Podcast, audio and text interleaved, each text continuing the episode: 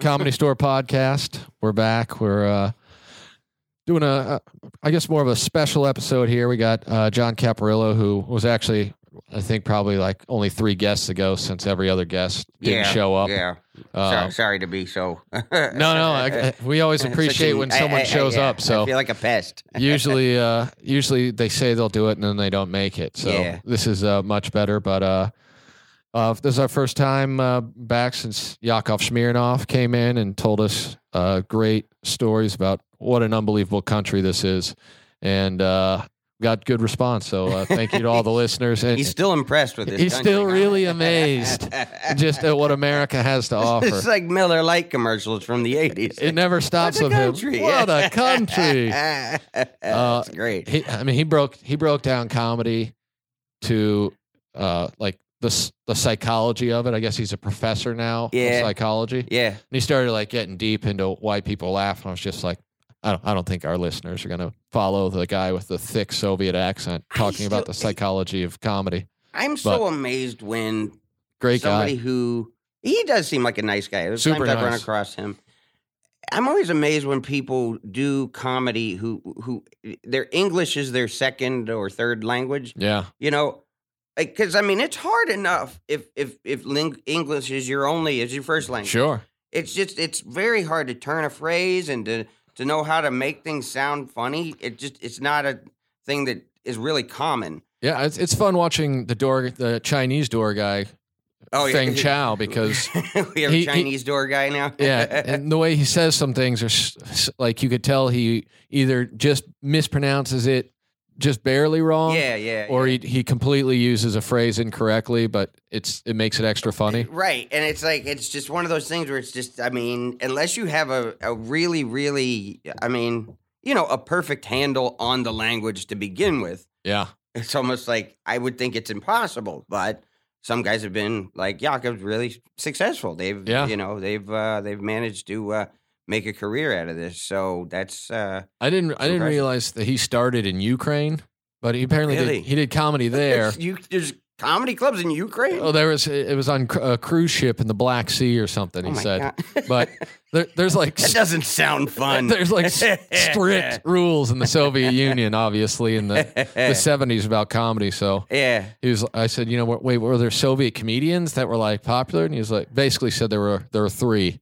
Yeah. And they basically, the government, there was a, an actual guy whose job it was to tell you what you were allowed to joke about. So you had to get permission to tell your jokes. It was like doing a Tonight Show thing, but just for everyday life. Yeah, that's wow. That's yeah. I, I can imagine it's got to be pretty Yeah. slippery trying to And then he said he tried tell to jokes. came here and translated and it just didn't he had to rework it obviously but i was like yeah i would imagine I, didn't realize that though that he did comedy. I didn't there. either. Yeah, huh? I thought yeah, he just came here and then what the country sort of thing. yeah. that's that's interesting. I I um yeah I I, I something uh, I I think about that a lot. Like how we we kind of take it for granted, you know, that we're we're able to. I mean, I go up on stage and I cuss up a blue fucking streak. Yeah, I Yeah. do in fr- in in front of strangers in a public place, and I'm underdressed. Yeah. and I um these and- these are work clothes uh, yeah, I'm my I'm, I'm dressed JFK for fucking John F. Kennedy. practice or some shit. Yeah.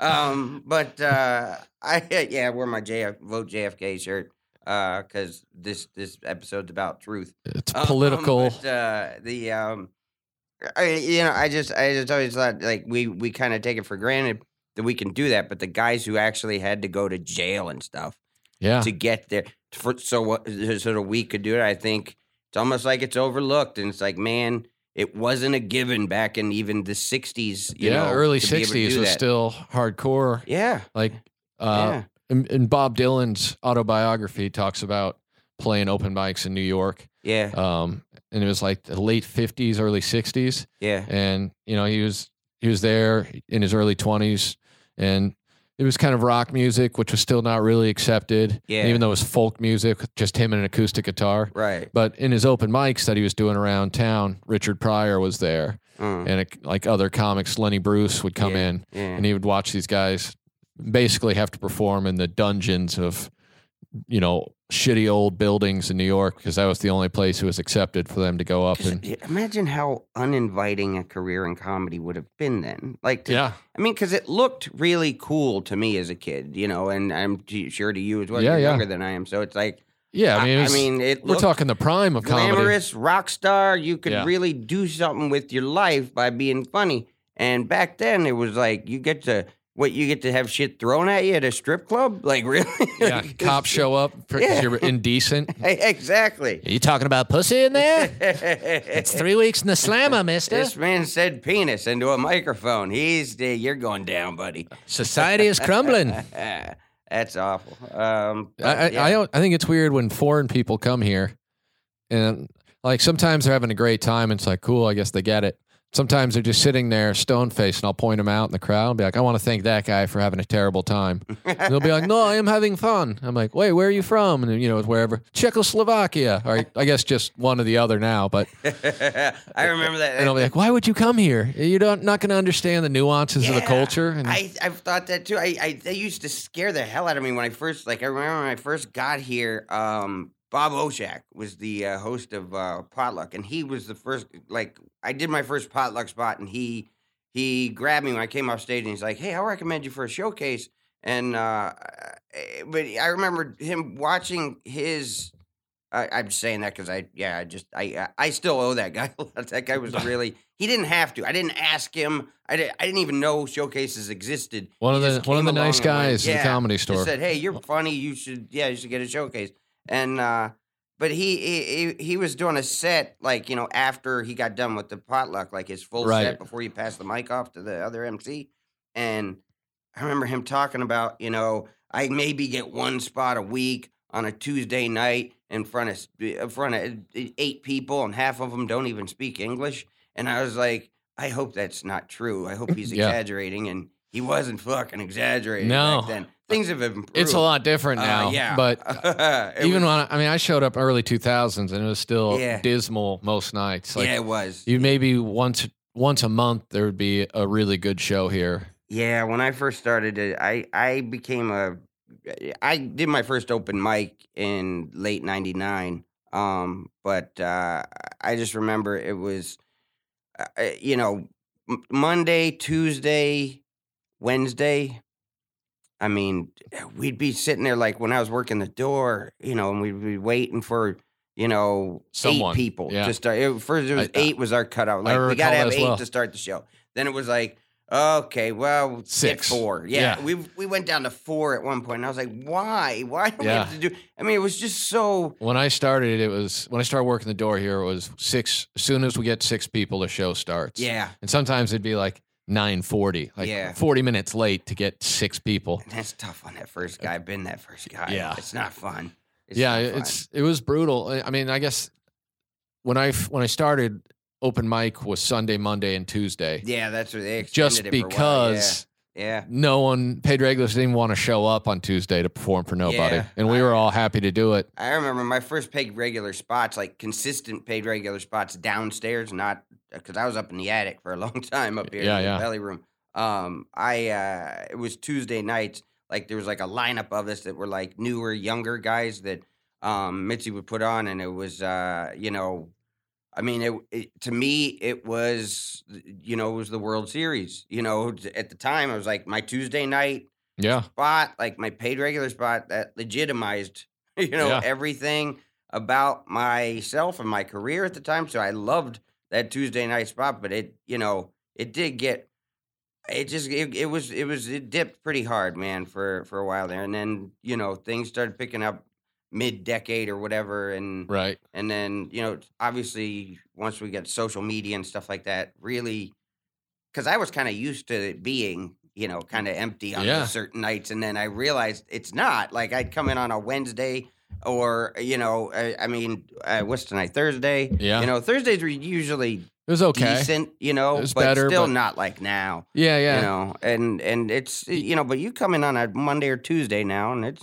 It's pretty it's packed. fucking good. Yeah, There's a lot of like sold out Tuesday, Wednesday OR shows, which Yeah, It's just crazy. I mean, everyone I talk to, just in general, there, there's a buzz about the comedy store right now where the comics are 100% down the line, everyone in shock. Yeah. about what it's kind of become right now. Yeah. I, I even was talking with uh, Rogan a couple weeks ago, and he was saying he got here in '94 or something, Yeah. and he said it, it was a ghost town for a solid decade, Mhm. and then he's never seen it like this. He's never seen any cl- comedy club in LA like this. Right. And there's just, uh, I guess, a full comedy revival. People are saying going on, but it really is like I I mean like when I yeah when I got here um 99 2000 it was um I just remember the buzz around town about the comedy store was like no industry goes there. they'll never go there. No They're, agents. You know, it- it's basically uninviting to them because they used to have this guy working a lot would scare everybody out. of there. Chewy. Yeah, Chewy. Chewy. He looked Chewy's like, you, odd you job. with your spot. Yeah. It was like you couldn't even hang out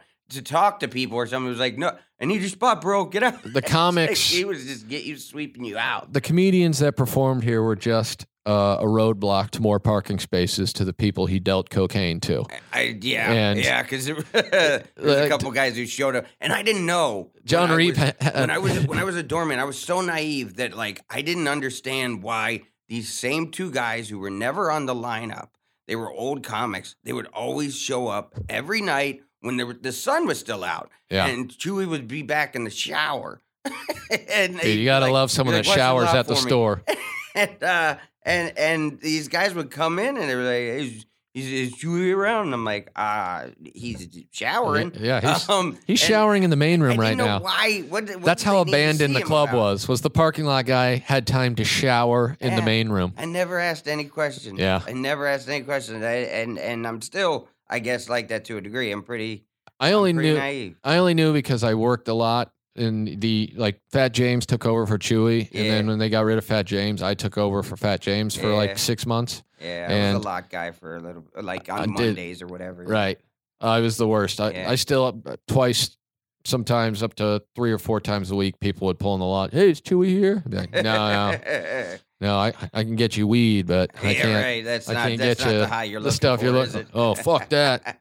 What happened to him? I, I think they got mad that he was selling coke to people, and then they would back out real uncomfortably. yeah. Who's this narc? Yeah. He's no I- Chewy. Man, I yeah, it's amazing how dumb I was. I really just was clueless. I really didn't know. Nobody said anything to me. Nobody. I just didn't know. I Yeah. didn't know. I mean, probably a good thing. Yeah, yeah, I mean, you weren't you weren't coke habit or involved in the, something, so yeah. yeah. I, I don't know, but I- um, I, only knew because I, I was such a pothead that it, it was, uh, you know, worlds kind of cross, I suppose. in- Yeah. In, the drug world, and yeah. um, while You they're opposites. No, no, I'm completely You- sober yeah, now. You used to, yeah, you used to bud up. Yeah, yeah, yeah. I mean, that uh, was that was my my jam throughout Yeah, the twenties. Yeah, I But, uh, actually I I remember going to you for bud counseling when I was like, because I remember trying to get into weed for Yeah. because I was like, you know, I some because it's like things like that. It's like I mean, I, people like it for some reason. Yeah, I'm like, I, I just if I try, I- I, think I I, remember- can like weed, and I just never did. yeah. I remember smoking you out at uh, uh, Easy birthday, and then you just sitting in a chair and being like, oh, "I can't leave." Mm-hmm. I remember like full freak Oh, out. yeah. Like I'm just gonna have to sit here. I was I- like, all right, yeah. sorry. I was so scared. There's only Uh, one yeah. time I remember smoking with you that you seemed to enjoy it, Yeah. and like you just Oh wait, if, wait, when we were at that party over at what Freddy's or something. somewhere. Yeah, I Yeah. remember. I Maybe had some, we're yeah, I had some strawberry breeze, yeah, and I remember smoking. You just laughing, and I'm like, he's gonna freak out any second. And Yeah. you didn't freak out. And then you're like, you should only get this. I'm like, that's not really how it works. I just get, I just get whatever my drug dealer gives me. right, right, right. You But- don't you don't have any requests as far as flavors. Yeah. Yeah. It wasn't back. It wasn't like it is now where you can just go into a store and buy the same Budweiser of pot that Yeah. people do or whatever. Yeah, it's it's easier to get weed than Sudafed. Yeah, it is. It is. It really is. It's sad. Sudafed's a bitch, man. I'm like, I have a cold. You got to go Just talk to the weird Turkish pharmacist and convince him you're not making meth. Oh, it was. It, it, they make you feel so like. Do I look like a meth head? I'm a little fat for a meth head. All right. I mean, go seriously. I, I just. It, yeah, it always pisses me off with because I mean I've had places like reject me. I had a place in Louisiana reject me when I asked. I was just trying to get. I think I was trying to get Claritin or Sudafed or whatever to because I had a show that night at a casino and I was like. That Just means pretty sounds pretty suspicious. It's really, but it's really hard to to perform when you can't Yeah. breathe through your nose. Oh God, it's awful. So I, uh, I remember I had to have. I had to have. I can't imagine you sounding more nasally on top of it. exactly. Yeah. Exactly. This nasally. You go, you go straight cartoon. Yeah. Yeah. It's, it's yeah. It's just fucking droopy dog. Hey. I, I I can do it some other time. Um, I always talk for my dog Barney. He's a basset out and says, "Barney, hiya, Barney." So it's always like I, I think Freddie invented that voice for him. I just went My- with it because it dog sounds, like that's how he sounds. sound. So Yeah, my dog sounds just basically like a really bad Elmo impression when I do her, and it's always just "I'm dumb." That's the extent of really what she says in my mind. Yeah, I, I, I, uh, I'm writing a, a, a animated show about the the four of us. I mean, because my daughter wasn't in the picture when I started it, so Rewrite. So it's ba- New be ep- season new two. episodes. Season season two. Smart. We'll, we'll we'll have a child come along, but uh, um, you know, at this point, yeah, it's it's me, Jamie, Barney, and Scobie, and you know, I Scobie's her dog. Uh, yeah. I guess Scobie- your dog as well the- now. Scobie's the puggle who came like they're the Right. same age, which is funny. I mean, they're exactly, but they're really opposites. So it's a good, it's a good mix. It'd be Mhm, pretty mhm. funny cartoon. But anyway, that's not the point tonight. I know you're uh, not exactly comfortable with, uh, but I really appreciate you. You Yeah, yeah, man. I'm, I'm happy to. this. It's one of those things where uh, it, it- it's not generally what we do on this podcast, Right. But at the same time, it's it's truly such a comedy store situation because Right. this shit has gone on for generations. Where comics, uh, they don't get along about stuff and they talk Yeah. shit, and the the situation is different now because everyone is uh, readily available on the internet. Yeah, yeah. Well, it's degenerated. I know my wife sent you a clip. Like it's degenerated to the point where you used to be my girlfriend and I raped you. You you raped is- me according is- to is right. what- so I mean, Yeah, I, I- don't I did- understand. I did uh, read that. I mean, even if a computer spit that out, wouldn't the computer stop and go, "Something's not right about this. This doesn't make sense." the the thing that she sent me did specify that they had heard that you raped me. Mhm. And when I looked at it, the thing that offended me was that they spelled my last name with an E. That's how fucking self centered. I'm just like, these, these motherfuckers didn't even spell my name I, right. I would be the same way. I'd be like, "What? Wait, what is it? Where, Ingram? Where'd you get two L's What am from? I- what the fuck is that? what am I, a black football player? I'm going to spell Ingram with an E. what is this, the Dude, 90s? yeah, I, I just um. So, uh, b- I- it is- backstory. It is, something that's inherently comedy story. It's you know the comedy world is a um, you know, it's a, it's it- big personalities. Yeah, and we're all a little. I realized a while ago we're all difficult to get along with. Yeah. we're not exactly. Did you know? I, me and you have always been real cool. Yeah. but I mean, we're not that close as Yeah, far yeah. as we don't. We don't hang don't out hang- yeah. after this and shit like that because I rarely I hang out with anyone. Exactly. And I think I started I you know getting maybe um maybe there was an air of mystery around me more when I I stopped hanging out after shows and I started just leaving because I realized around I remember it was around 06 cuz I remember being depressed over some fucking chick Mhm. and uh I I just I realized it was like this is not a place where real friendships uh, can be fostered. It because no matter how friendly and cool we are, there's still that sort of like we both want to be on stage. yeah. We both, you know, neither one of us moved from our hometown to, to be friends with each other. yeah. We didn't. We, we we we came out here to become comics and to be on this stage, and we're all competing for that stage time and to to, to be noticed, and it's a big fucking pageant. So there's just a lot of And people don't vibes. understand also that this is this is our job. yeah, So it's very it's to me the politics here are no different than someone that works in an office. right, Like you can be friendly with people you work with, but very rarely are these people your actual friends. right. It's just they're people you can interact Yeah, with. yeah, Some you know, get along with better than others. How much do you want to see work people after work? Yeah, it's the it- truth. It just doesn't happen that And, often. You know, I mean, I think that um, you know, I I I don't really want to counter what's been uh the, the sort of the assault that's been launched on me with the exact same sort of assault because I'm just not the type of guy. I don't I don't like getting in fights and confrontations. I don't like to talk shit on people. I don't like to fucking say, you know, Well, that's where we're different, John. uh, you know, Oh, and you know what? It, it's uh, I I mean, I might laugh sometimes when people who are comfortable with that, yeah. but I'm not. I I really, but I don't really know how to explain this. I have suspicions on where this is coming from, but um, a couple of years ago, it was 2013. Uh, I remember I was I had a we were dealing with some issues at home, my wife and I, and I remember it was just it was tough enough around our house, like uh, with some stuff that was going on, and uh, I started getting. Um, she started to because she goes online and does basically polices my social media and shit like that. Because Sure.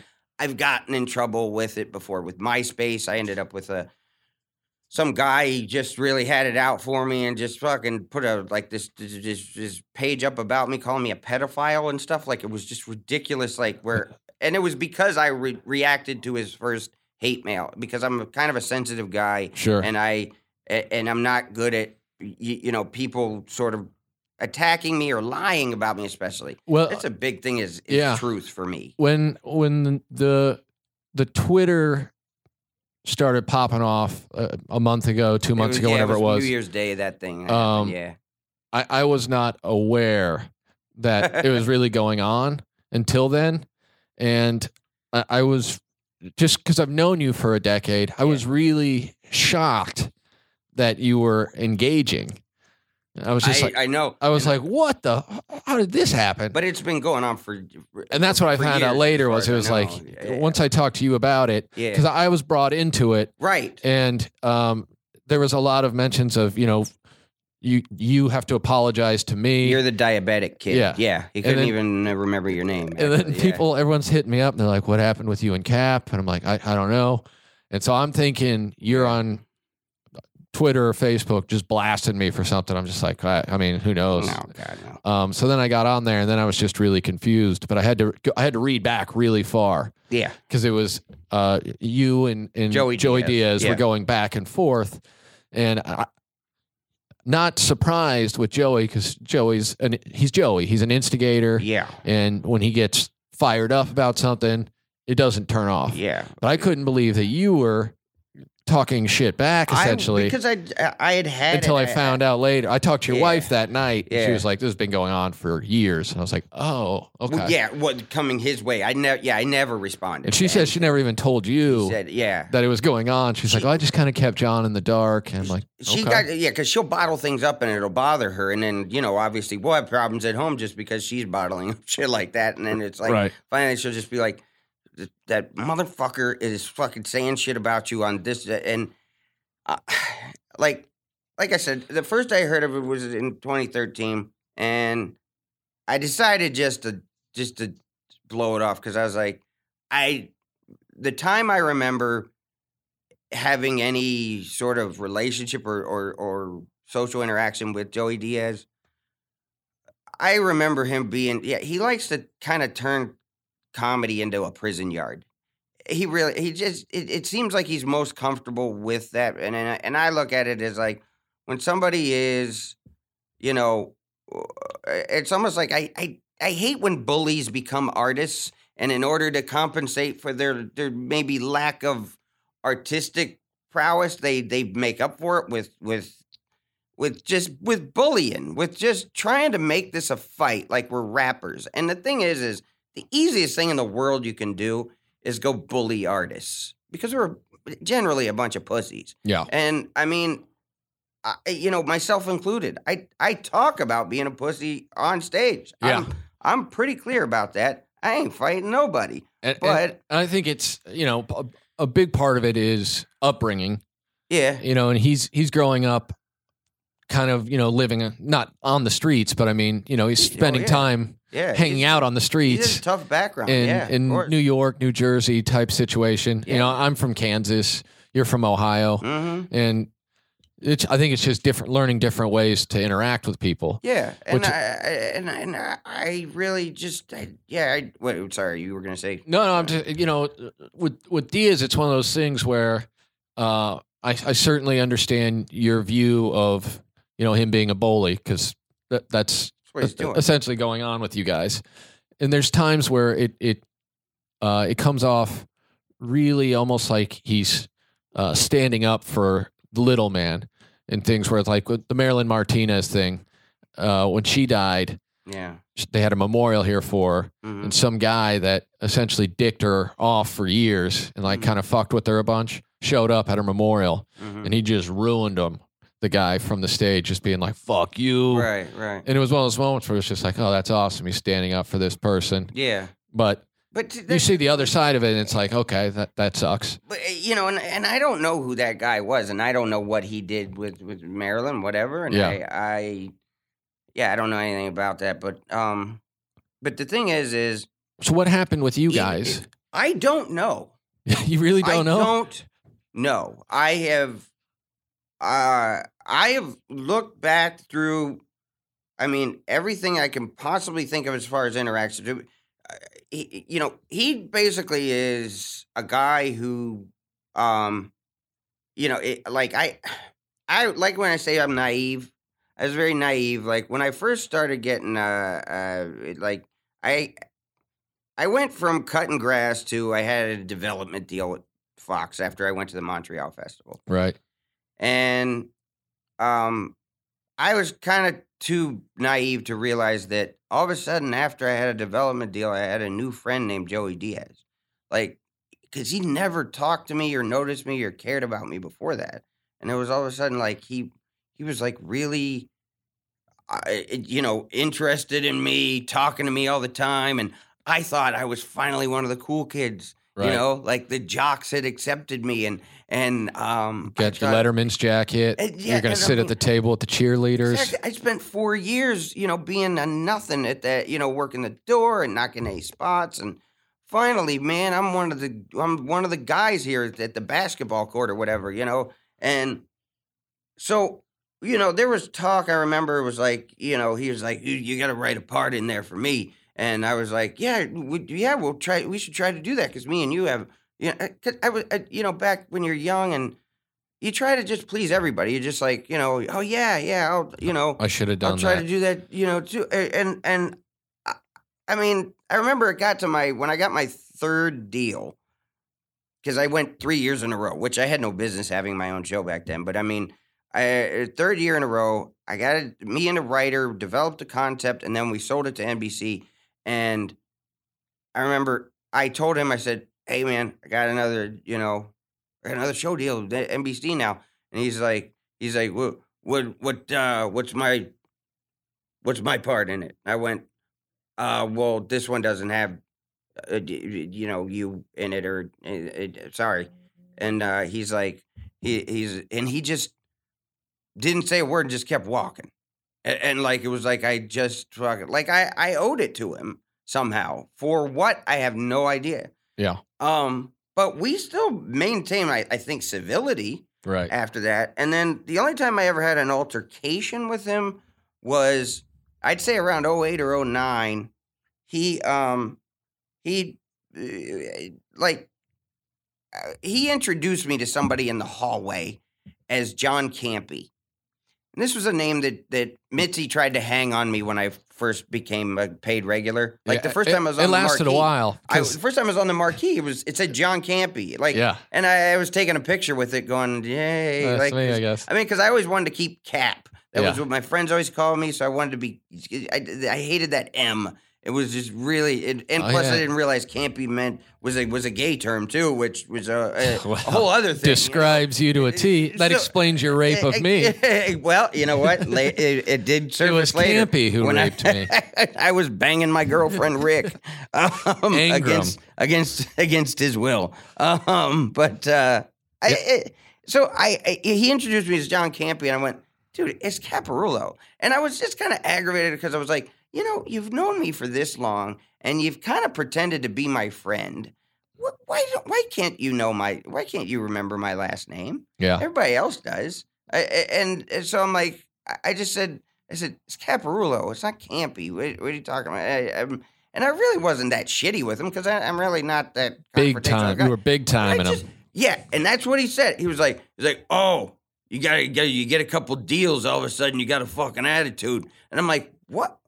I, I've always wanted to be called by my name. Yeah. I sorry. I, I remember it, it bothering you because when I first became a regular, I, I stole the lineup from my first paid regular set. yeah, and uh, my mom i gave i gave it to my parents or whatever and my mom uh, took a picture of it and sent it to me like two months ago. Yeah, so i posted it on facebook for throwback thursday or whatever it is these kids are doing. Hmm and you're listed on there as john campy. Yeah. and I, it made me remember like i remember you hated it then. Oh, it drove me nuts. and it was 2004 or something at this point. Yeah. and diaz is on the bottom of the lineup under fat baby. I remember that. He tried to. She tried to give him, make him take that name. he want, she Yeah. wanted him to be Yeah. fat baby and Yeah. perform in a diaper Yeah, And yeah. I, I, he did it. I know he did it one time on Did New? Year's or something. and it's just him in a giant male diaper or man diaper. But Which, uh, you know, she had a lot of terrible ideas for that kind yeah, of stuff. right. Well, because she named Carlos Mencia, Right. so it was kind of like that was such a brilliant. Yeah. It- it- you don't look like a Ned. After that, yeah. she maybe like kind of figured, well, She look- knows what she's talking about. Look at my track record. I'm John so, Campy. I'm one for yeah. one. I, I uh, but yeah, Campy was just not something I was ever gonna embrace. But anyway, I never even thought about the fact that there's an M in there that yeah, which D- fucked up. didn't Cap. show up It just- anywhere. if I had it to do over again, I, I actually would just eliminate John, and I would be Cap Arulo. That's uh, you know because That's I'd be old school. I'd be under the A's Yeah. last name. I don't know if that helps in the phone did back then. whatever, but you know what I mean. Like It yeah, helped on the lineups Kinda back with then. the lineups because Yeah. they went alphabetical. Yeah, when they were doing it, a lot of And, uh, Amy Ashtons and Yep. yeah. Yep. And uh, so uh, that's the only time I can ever think that I had a, a, a thing. Right. But I remember going up to him afterwards and saying, you know, if you after my set or whatever, I said, "Hey, man, I'm sorry, I didn't mean to get snippy with you, man. I, you know, I, I, you know, I, I hope we're still cool, because I, I, you know." And he's like, you know, and he said to me, he's like, uh, he was sitting on that stool at the back door, and he's like, he's like, "It's all good, bro. Don't worry about it." And I, I, thought we were fine. You know, I thought it was Right. a little, there was friction, but it was like no big deal. Other than that, I, I just I haven't talked to him since. I haven't been around him. I haven't. He, yeah, he wasn't here for long. He left once the, Rogan got banned. Right. He was gone for years. Right. If Which it's not good enough for Rogan, then if if they won't accept Rogan, then it's not good enough for me. I right. remember. and and I you know I leaving. uh it's it's like it's one of those things where I um you know well I mean like y- y- you know when you bring that up I actually I don't know if I'm all over the place with this but it, I remember when I asked you to do this one you know you you said probably um what you had to say which was you know well the comedy store has to remain neutral so Yeah. if the other guys want to uh, speak for themselves I have to let them and I was like you know what I mean the thing is is when that whole thing went down with Rogan and Carlos on stage, and Rogan put that video out online, It's the most I was so I was, was. surprised. I was like, Rogan got banned. Like, how that? uh, you know, Everyone was shocked. because everybody was like on his side because Yeah. Carlos was Stealing yeah, jokes. yeah, and- Well, whether it was stealing or just most people were just pissed off because he bumped everybody and went on and just did long sets and it was annoying. And uh, you know, whatever. It was just like uh, I think everybody was on Joe's side, but then it was like, it- you know, it, it- they banned him because they were like, uh, whatever, suspended him for a couple months because they said you can't do that. You can't violate the sanctity of this place by basically telling tales out of the school or whatever it's yeah. the It- phrase. They they made it about filming on the property. Yeah, They said, you know, there's a no filming here. yeah, and- it- which I, it, it, looking back, I thought uh, it's true. It's like that's kind of unfair. He didn't have his camera crew. You put this out online, and you know, you I don't know if they edited it or whatever, but they can do. They could was- do whatever they want. It was edited. And yeah, because I left that night. It was the same as always. Like I left, and I remember Freddie calling me and put me on the phone to listen to the whole showdown on stage. And The video they released actually ends with me, which was a- Really? about the most notoriety I ever got online. And it was ironically me walking as drunk Argus, s- more or less stealing actual Argus jokes. right, And while they asked me about, hey, what, what did you have you heard about Carlos, did you hear he steals jokes? And I was like, oh, all I know is I'm the one who came up with I don't like cocaine. I like the way it smells. And then people laughing, and then video just cuts off, and it's just like, wait, why? Why is that the end of the video? And, uh, I mean, And then maybe like, fuck, I just literally stole an Argus joke. And the thing is, is like, look, I, because I look at it this way too. With, with this, it's like, you know, I mean, because I, you know, it just it, it just drives me nuts when I look at any of the things that that that Diaz says about me or whatever. It's like, you know, what, you know, why don't you why don't you be a man and answer for everything you've done? And I'm like, I first of all, I I am, I anytime anybody's had a problem with me, I do answer to if you if you want to talk to me as a man, Yeah. I'm I'm I'm all ears, please. You know, and the thing is, is like, I I mean, when did it become manly to cyberbully somebody? When did Yeah. when did being like a, a teenager just just just trying to hammer somebody online without them being able to speak for themselves with with either untrue or half truths or exaggerate like none of this shit that I've heard because that's the thing is like you're the only specific example of somebody that he says that I wronged. Yeah, and it's not like you guys are close friends. Yeah. it's the, I, I've never had I've never had any issues with them, but it, at the same time, I, I I've never hung out with him. He's always been cool to me, but right and I, I, I didn't I, mean, I was I was somewhat confused on how I got brought into it. right Um, and then talking to different people around that time, I, I kind of figured out what he was talking about. yeah And and the issue that I had was something that really bothered me six seven years ago. sure And when I brought it up to you, you apologized immediately. We, talked about You were it. just and like, was, uh, and- yeah, I'm and the- sorry. The, issue was that that like um, while you know while Tommy was here as talent coordinator, which is uh, you know I used to tell Tommy, I'm like, man, I, I really appreciate you know the fact that I mean I was basically his favorite comic, I guess, Yeah. and he gave me a lot of you know, he did he gave me a lot of prime spots, gave me as much time as I wanted a lot of times, and I usually was like, no, dude, I don't want. Yeah. I, I didn't. I really didn't want to feel singled out because it's it's nerve wracking enough to do comedy. I don't want to feel like I'm being handled with special treated. Um, It- but it, it, it's it's but anyway, like he, I always said, you, you're kind of putting a target on my back too because people were starting to like Well, resent me and shit like and that. And part of I- I- part of the issue with that is that Tommy wasn't very good at like he would make you feel like you could talk to him about stuff yeah. and then he would immediately tell everyone else. Mm. So like the yeah, that's- the thing that upset me. I- was I, I, I, it's yeah. you know I I, I asked and, him and I, I, I, I hold on. I just, I like him.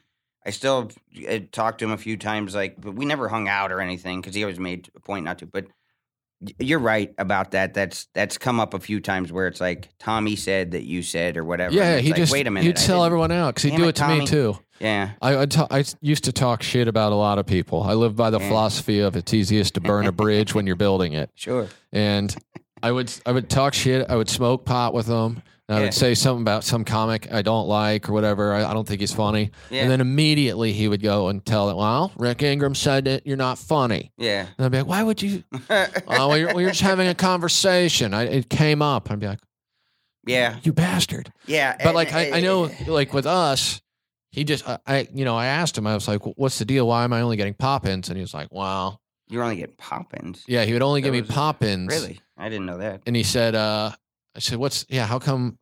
Because usually the pop in was set like if you're doing a TV set or something. Yeah, And I just said, why am I getting pop ins? And he said, well, John Caparulo's on the lineup. I said, "So- what? He said, well, he doesn't like you going up for him and he might be late." which which I don't. Yeah. Uh, I'll be completely honest about that. Yeah. I'm not alone in that. yeah, I mean, I'm not the Lots of people have thinks that. complained. Which, uh, yeah, I'm. But I'm very sorry if it ever caused you any problems. I didn't know it was. Yeah, yeah. And it was just Tommy being Tommy. He was so scared that that you were going to show up and leave because you were his favorite. That it, it, he- would he would do whatever he could to make it happy. Yeah. And he started giving you two 15 minute spots back to back. And I asked for those Yeah. when I when I did, and I did that for maybe six months, eight months. I Yeah. don't know. It was just OR on Saturdays. I would uh, Right. some- It was kind of the and- headliner. And it was just like because I had just done a special, and I was like, I gotta try to work out new material, and Right. I, you know, for whatever reason, I just because because Joe Rogan wasn't taking that long spot in the middle mm, anymore. He eh, wasn't here. Yeah. Yeah, so I was just like, hey, can I do maybe some Saturday? And and he was And any comic would was be with it. any comic would be happy to get that. sure. The problem was then people would be like, "Why is Cap doing a half hour?" Exactly. And he'd say, "Well, John said he'd only perform here if, if he gets 30 minutes. 15's not enough." When when I, And it was like, on, I would never say. It was one of those things where people were just like, well, "What, really?"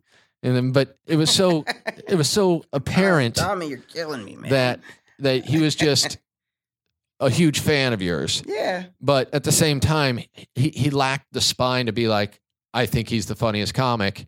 I'm giving him more time. yeah. He would just make it a, uh, John said it's this or nothing. And so it's kind of like, a, wow. I, I, wow. I think I always excuse Tommy because I think he was in a tough position because he was basically put in a position to be Mitzi, except he didn't own the place. Yeah. So it was tough. I also appreciate what he brought to this place because I was here before he became talent coordinator. yeah, yeah. And then when me he too. became talent coordinator, that's what made this place. I feel like what it was back in the days when we were kids. You know the the you know Good he- lineups. He, pulled the weeds basically, Yeah, and did. made it about young up and coming comics, and nobody was was was you know like because I when I was a doorman, I mean like you know there were guys, uh, a lot of guys that, that were scheduled for either 15 or even a half hour spot and they would schedule get scheduled for a double spot and still drag that out to 55 65 Yeah, minutes. it, it was still going on when like- I was a doorman. and so i could never understand how you could do this especially in the or when the whole crowd can see the star. Yeah, they can see the lights on. They can see you're supposed to wrap it up and Yeah. you're being a dick right now to somebody who's waiting to go on. And i could see i don't have it in me to do that. I i, I always felt bad you know that uh you know if i was the only time i ran the light was like if i'm like man that closer fucking tanked i'm like i gotta do something else that's basically every comic, yeah though. That- yeah that's course, not eh, I- uncommon. i just yeah it, no one wants to leave on a fucking and especially when you're joke. getting a 30 minute spot, you're like, man, I really got to justify this spot. good. So, Yeah. you know, it's like, I, you know, but I, I- the thing is, is like, I, I, you know, I had, there were times like that I, I, I certainly made like a request. Like, I, yeah, I mean, he'd be like, I mean, I don't even think I ever said, I don't want to follow Rick Ingraham. Ingraham, it was just more like, um, he just kind of assumed I didn't, and then we talked about it, and I'm like, yeah, I don't really want to follow him. yeah, I, I did. You do crowd work, and I don't like dealing. I hate unruly crowds, yeah. and I don't do crowd work. So it's like I didn't. I of course I didn't want. Yeah, yeah, I, and I understand. Like you said, lots of people have complained about me in general in the past, and I used to have a lot less control. Yeah, It was kind of chaotic for a Yeah. while, but uh, I think, I think it really was just a matter of being one night, even mhm. where I got the crowd really wild. I don't know. I honestly don't know why you would would have been on the lineup after me anyway. right. And I assume you were late or something one time, and it was just people yelling at you or something. And then Tommy being in full panic, like, And I, this and- can never happen again. Right. And I hate to ever be treated like that, where it's like almost like I'm this like like delicate kid or something that like bad things can't happen to me because they do. And I probably left that night pissed off because I get pissed off when I have a bad set. I do. Yeah. I want to always Yeah. do what I want to do my best and I want to do have a great set. And it matters so much to me, especially before I had a wife or family. I had nothing except me and that mic. Well, so, and that's that's kind of the same situation that I was in. I was just a miserable person in general, yeah. and I, and I mean, I I was really mad for Yeah. uh, like a year about it, and it was just like, fuck this, this sucks, Fuck me. fuck Cap, 'cause I'm sure Tommy sure. said it's him, It's and right, there man. were there were other people who complained about me, but he never seemed to care about them. Yeah. And then I got over it because other things happened in my life and Yeah. it didn't matter. Yeah. And I moved on. And it, it really isn't something that I had even considered or thought about in a long time. But, But, I, if I had ever known that that, that that I personally was causing you any sort of grief, yeah, I would have. I mean, I would listen, have been you- the first one to apologize. I would have been the first one Yeah, to the try to moment make it right. the moment I wouldn't- told you- I, I just couldn't live with that. what had happened, you apologized immediately. Yeah. and it was like, oh, I, I had already gotten past it, but it was like, okay, whatever, Yeah. that's cool. Yeah, I had no And- issue with that. That's, that's just it. It's like these are personal issues. Yeah. at, at best. Even if any or or all or uh, of the things that he's uh, that Joey Diaz has implied about me, he was that he said about me, even if even if it's true, which uh, I I mean I don't know of anything specific except me and you, which we worked that out immediately after it came Right. up. Um, but even if any of these implications are true, these you know you you you don't handle it this way. You don't you don't handle it by going on the internet and just just slandering somebody when you, you don't know what their side is. You don't know what the facts are. You don't know. Yeah. You just know one side of it, and it's like, I think that's the I think that's the the modern version of the streets. I think Yeah. this happens when you guys, if you were the same age and you were growing up where he grew up, mhm. it would have been him walking around telling everybody, sitting on the stoop outside, whatever, that you know, Cap's a bitch. He did this to me, Mhm. whatever it is. And this is just the modern version of that. yeah. But I, I, I, I, I am still very confused about what exactly the excessiveness of the rage. and that's why I think that it. I talked, I don't think that it's really Joey Diaz's thing. well, I, like I talked to Rogan because Rogan came up to me. Yeah, I thought maybe it was him. It's not. He Uh, came up to me and was just like, "Hey, can I talk to you?" And I'm like, "Oh fuck, I'm getting involved more." Yeah. And then he was just like, "What? What's the deal? What?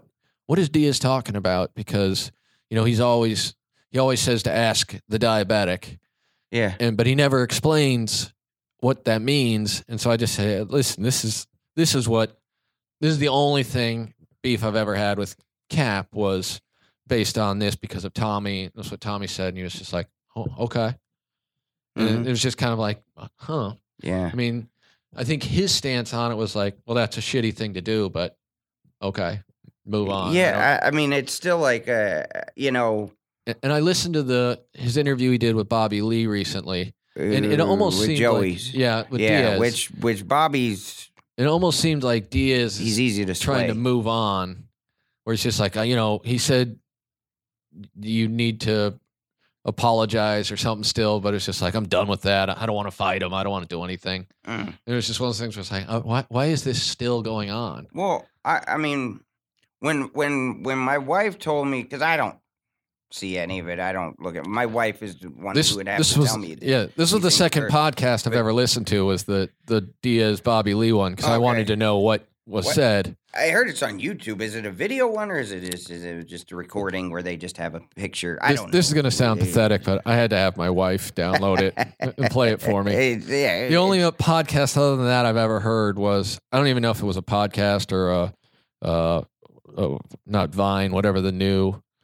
Uh, Oh, the um. Oh, I know what you're Periscope? Talking about. Periscope. Yeah. Yeah. he does a lot of those. I heard. That's what she Um, said. She said he it might have been one of those, but Yeah. The only other one I've ever heard, uh, like I've ever actually listened to a full podcast, was when Maron interviewed Mencia. Yeah, about I did- stealing Me too. Same here. it's like, the oh, only I time gotta I ever listened to one. Yeah. Um, but yeah, Yeah. so I, I listened to that, and I- I just I thought it was going to be more intense, yeah. but But uh, but uh, the thing was was like, I mean, I had heard about it back in 2013. I don't know between August of 2013 and then Christmas of this past uh, uh, 2015.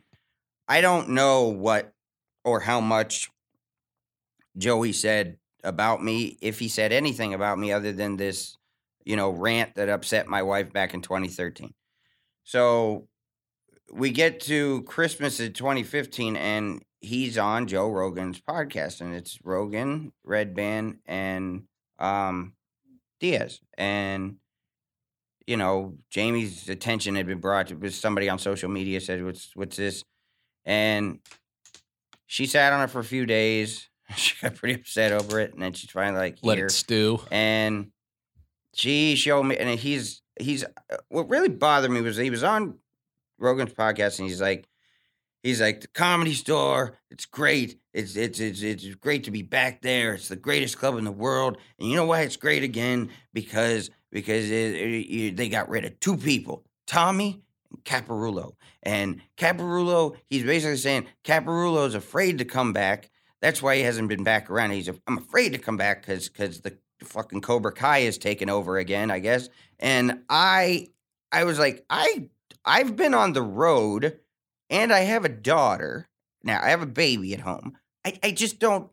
It's far to drive from fucking Calabasas to, to the store. I just I'm I'm lazier than I used to be. I'm fucking forty, so I just don't come as much as I used to. Like I you I were just- ve- you were very active before too, I from what I recall. I was, and and and I, I just was like, you know, I, I was so like just aggravated that like somebody would say shit like that about me when that's not true. And then he uh, started, and then Rogan and Redban are like, well, what did Cap do? What did he, and he's like, oh, bro, you wouldn't believe. I mean, he was like, oh, you don't want to know, like almost like I'm like like a Catholic priest or something. Like it, it was like, what? That's what are kind you of talking yeah, about? It's all insinuation, but none of this it. is kind of what I think Rogan was talking to me about was just like None of it's hard facts. He just None keeps saying anything. to ask you, but he won't tell us what. Right. Have him apologize for what he did. And I'm like, but but nobody ever gets a specific thing. What bothered me about Joe Rogan in particular was,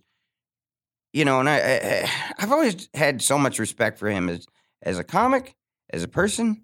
I've always wanted to fucking. I always wish I had his life. Really, that guy has just. You know, I always thought, man, he's a brilliant comic, but he's made millions of dollars with everything else besides comedy. So he gets to keep his comedy essentially for himself. And I just thought that was so fucking cool. Yeah. Plus, he can kick ass. Yeah. So it's like, dude, that'd be so badass to be that guy. But he, I, you know, and invariably when people ask me, like on radio or podcast, who your favorite comic, who my favorite comics are, you know, it would vary at sometimes, but almost invariably, I would mention Joe because I watched him so much. I had to follow him a lot of times, like you know, Yeah. w- or, or, uh, back in like 03, 04.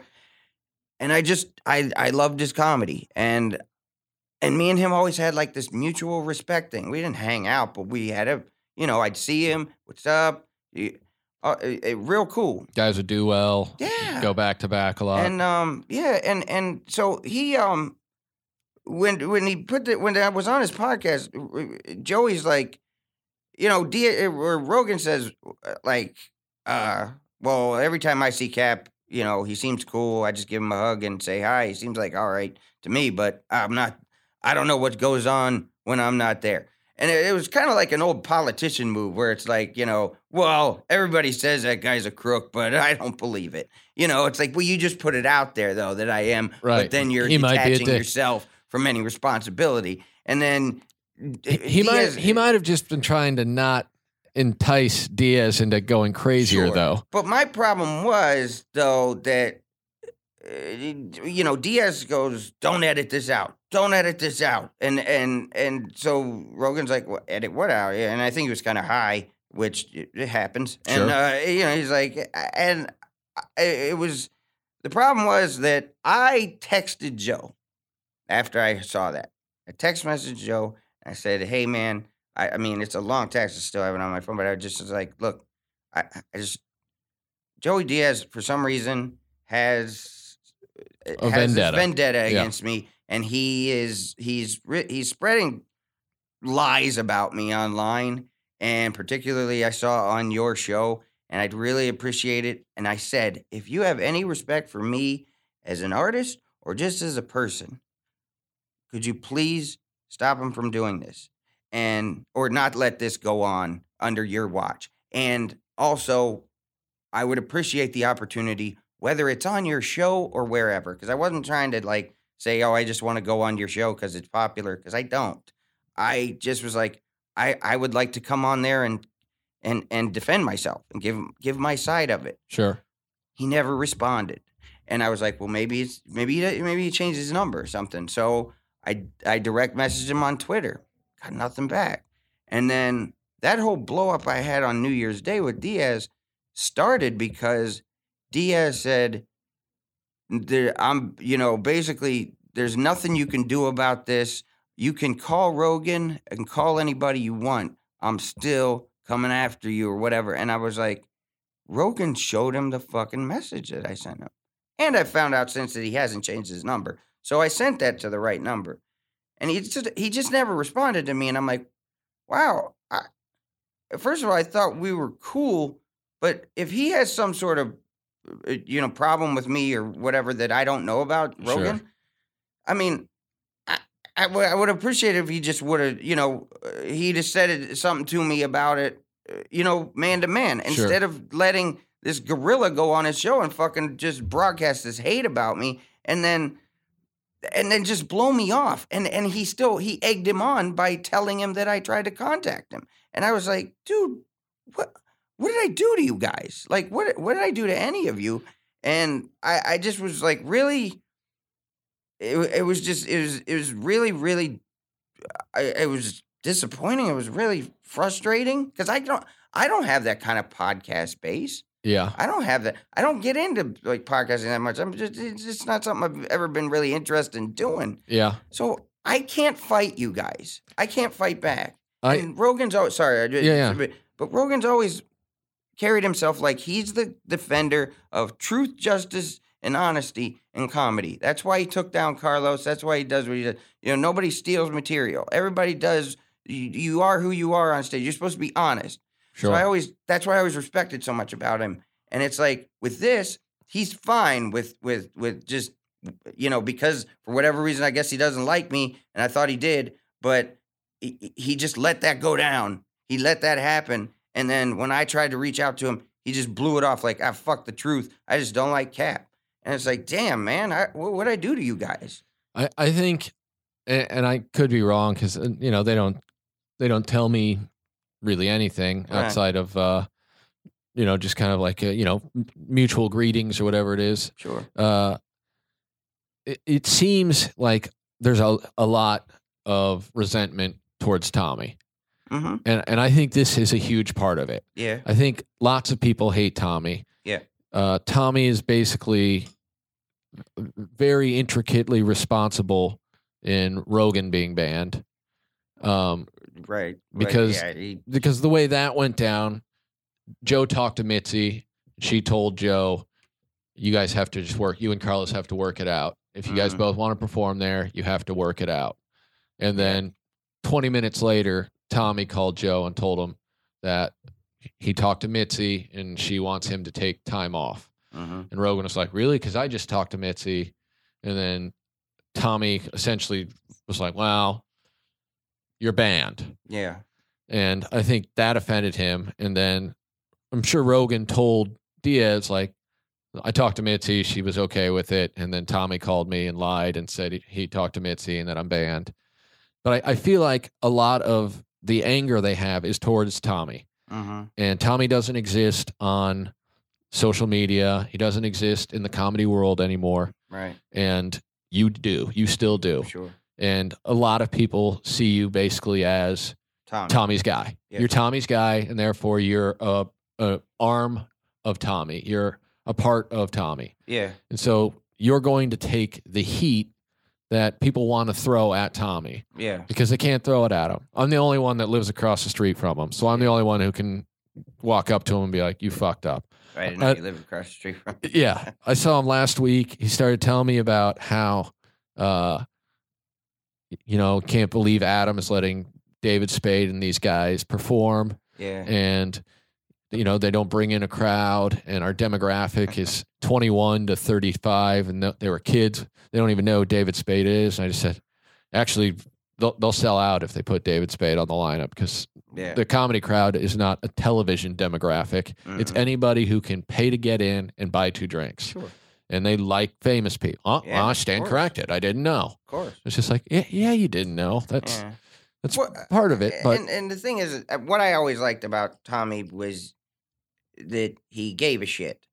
Like he, Mhm. that, that's He still that does. counts for so much. Yeah, he still does. he still does. He's, it's still he still takes offense to what the lineup is, or yeah, you know he He does. used to tell me shit like I come by and I talk to the building on my day off. Yeah. I mean that's a crazy person, but yeah, I think crazy in such a way that it's good, where it's like, okay, you really like this, what you're your position as talent coordinator.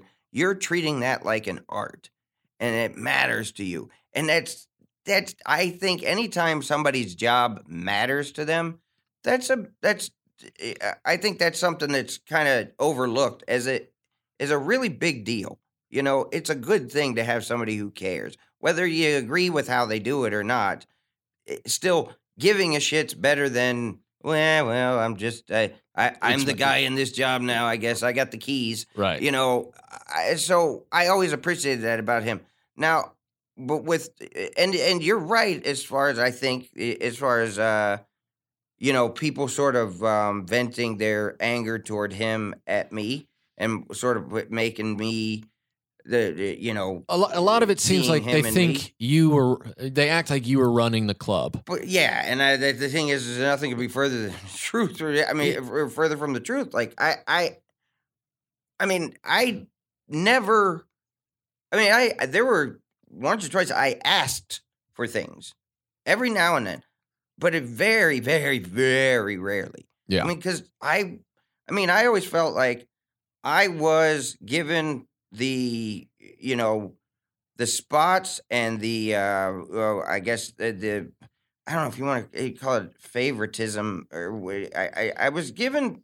That's okay. What- I mean, there's nothing wrong with being that because, favoritism. I mean, I'm, you know, I went. There's a very few of us who are what the comedy store. The whole. I went from doorman. I always say IDs to marquees. I Yeah. mean, I was a doorman. I worked my way through this system, yeah, yeah. and I got to this position that I'm at. And I'm and I'm not nearly at the top. I'm not where Rogan is. I'm not where a lot of these guys. That's why I wonder where all this hate's coming from. Because it's like I'm not that. You know. I, I- I'm I'm not that, that uh, famous or anything like that. Yeah, like, I mean, you, care- you're you're known as do? a comic. What was that? You're known as a comic. Right. You're not like known as the guy from TV. Right. act- Why does he have so much success and I resent it? It's like I'm still busting my ass trying to get. I'm still worried about you know feeding my daughter just as like anybody would be. Like I'm. You, You, know, make you I- make your money on the road. I make my money on the road, and I know that that can't last forever. I know that I can't be a headliner at clubs, uh, you know, four nights a, a week or whatever forever. I have to either go up or take a big plummet down, and that scares me. And so I'm constantly concerned about that, and I don't need to deal with this bullshit like I'm I've been dealing with, where it's like I got enough uh, adult problems yeah. that I don't need this fucking high school bullshit. And I mean, Are, I- are, are you opposed to uh, speaking to Diaz about I'm it? I've, I've never been opposed to any of it. All, all I just, all I wanted to make sure was because when I got on Twitter with him that day, it seemed like he wanted, he was insisting on a face to face meeting, and I thought that meant that gives him his chance to sort of bypass intellectualism and just if he gets frustrated, he's going to get physical. And I'm not fighting anybody. I'm going home to my daughter. I'm Yeah. going home to my wife and my dogs. I mean, Yeah. I, I, I just, I don't, I, I'm not. As long as I, I'm, I'm, I feel safe that nobody's gonna fucking. I don't think he, I don't think he has I'm any. cool. Yeah, I don't think he has any desire to physically beat your ass or something. I mean, yeah, that that day he came up here to yeah. show Hart his daughter or whatever, Right, right. and uh, Which I was here that night. yeah, and the the manage the manager of the club was basically just like, listen, the club is doing great right now, and if you think you're gonna bring some sort of bullshit and fight, Yeah. shit's not happening. Right. And he was just like, no, I'm not. I don't want to fight him. Which, which that's, I mean, to explain to the, the audience because we haven't is like the night that New Year's Day when I had that whole Twitter blow up with him.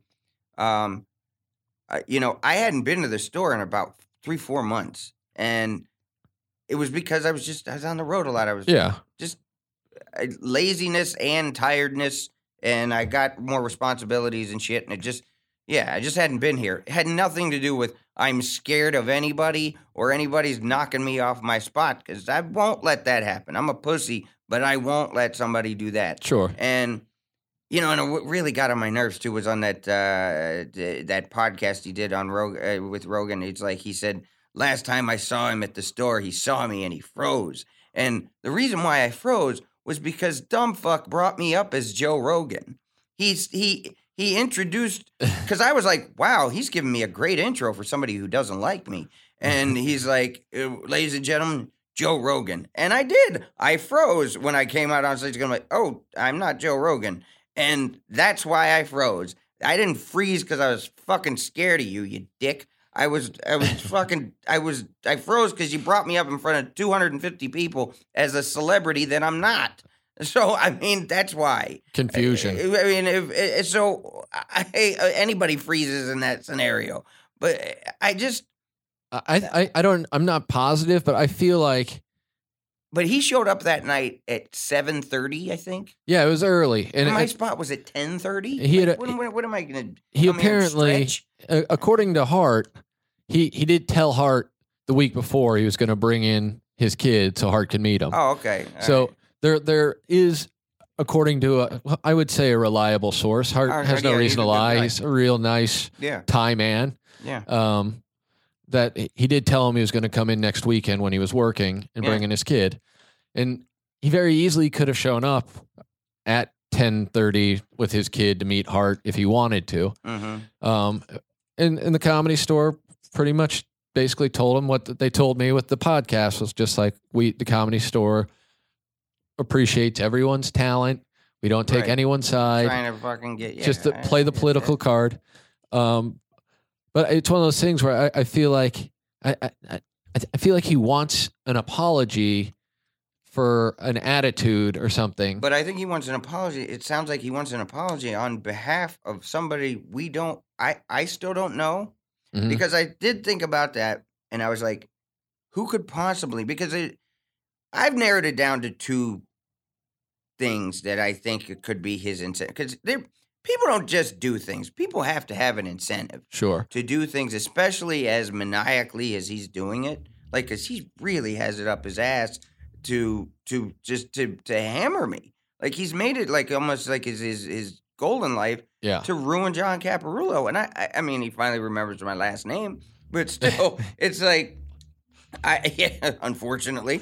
But I I just think that I was trying I was racking my brain and I remember there is there's one guy that he was a paid regular. He got in trouble. Um, and I'm not gonna name his name because I don't. I just I don't want to do that because his name hasn't been brought up, and I'm not gonna Sure. not gonna bring him into it if it's not uh, about him. But I know that he and Diaz were close. Um, and uh, this guy, uh, you know, used to sell him weed. Um, and uh, he, um, eh, I remember being told by another comic that that guy had had uh, thought that I had gotten him banned from the, the comedy store, which also came from Tommy, which was like I because this dude was like he was kind of a friend of mine, sort of. Then we kind of like we didn't hang out for a long time. then he started hanging out with me and another guy. Like we were, you know, just uh, like we just fucking play basketball and stuff over at his house. And I, he started getting like um like he he got our other friend to like recommend. I'm sorry, I'm being so vague, but I don't want to. Yeah. I, but he got our other friend to get it set up a um like a meeting or had his have his agent call him because he started at- that's why you don't want to make friends in comedy because it's like you could have a friend but you don't think he's that funny or whatever so then you're kind of stuck because it's like oh god this is my friend but he's a terrible comic and i'm fucked Right. now i gotta I don't want to so represent I gotta that. do him. I, right, I gotta do him Yeah. favors, right? And so, uh, anyway, like he had, he, he was, he got his, he, he got his agent like supposed to call him, and he got all belligerent. The comic I'm talking about, the comic got all belligerent with my other friend's agent, and so I thought he had left me a voicemail like the next night saying, "Hey, give me a call," and I was like, "Oh boy, I'm next." He's gonna start asking me for favors. And at the same time, he had gotten in trouble for assaulting a girl um, at, at the store, like w- when he was on stage. Right. And um, I, I I understand now. right, and I wasn't there for it. Anything about it?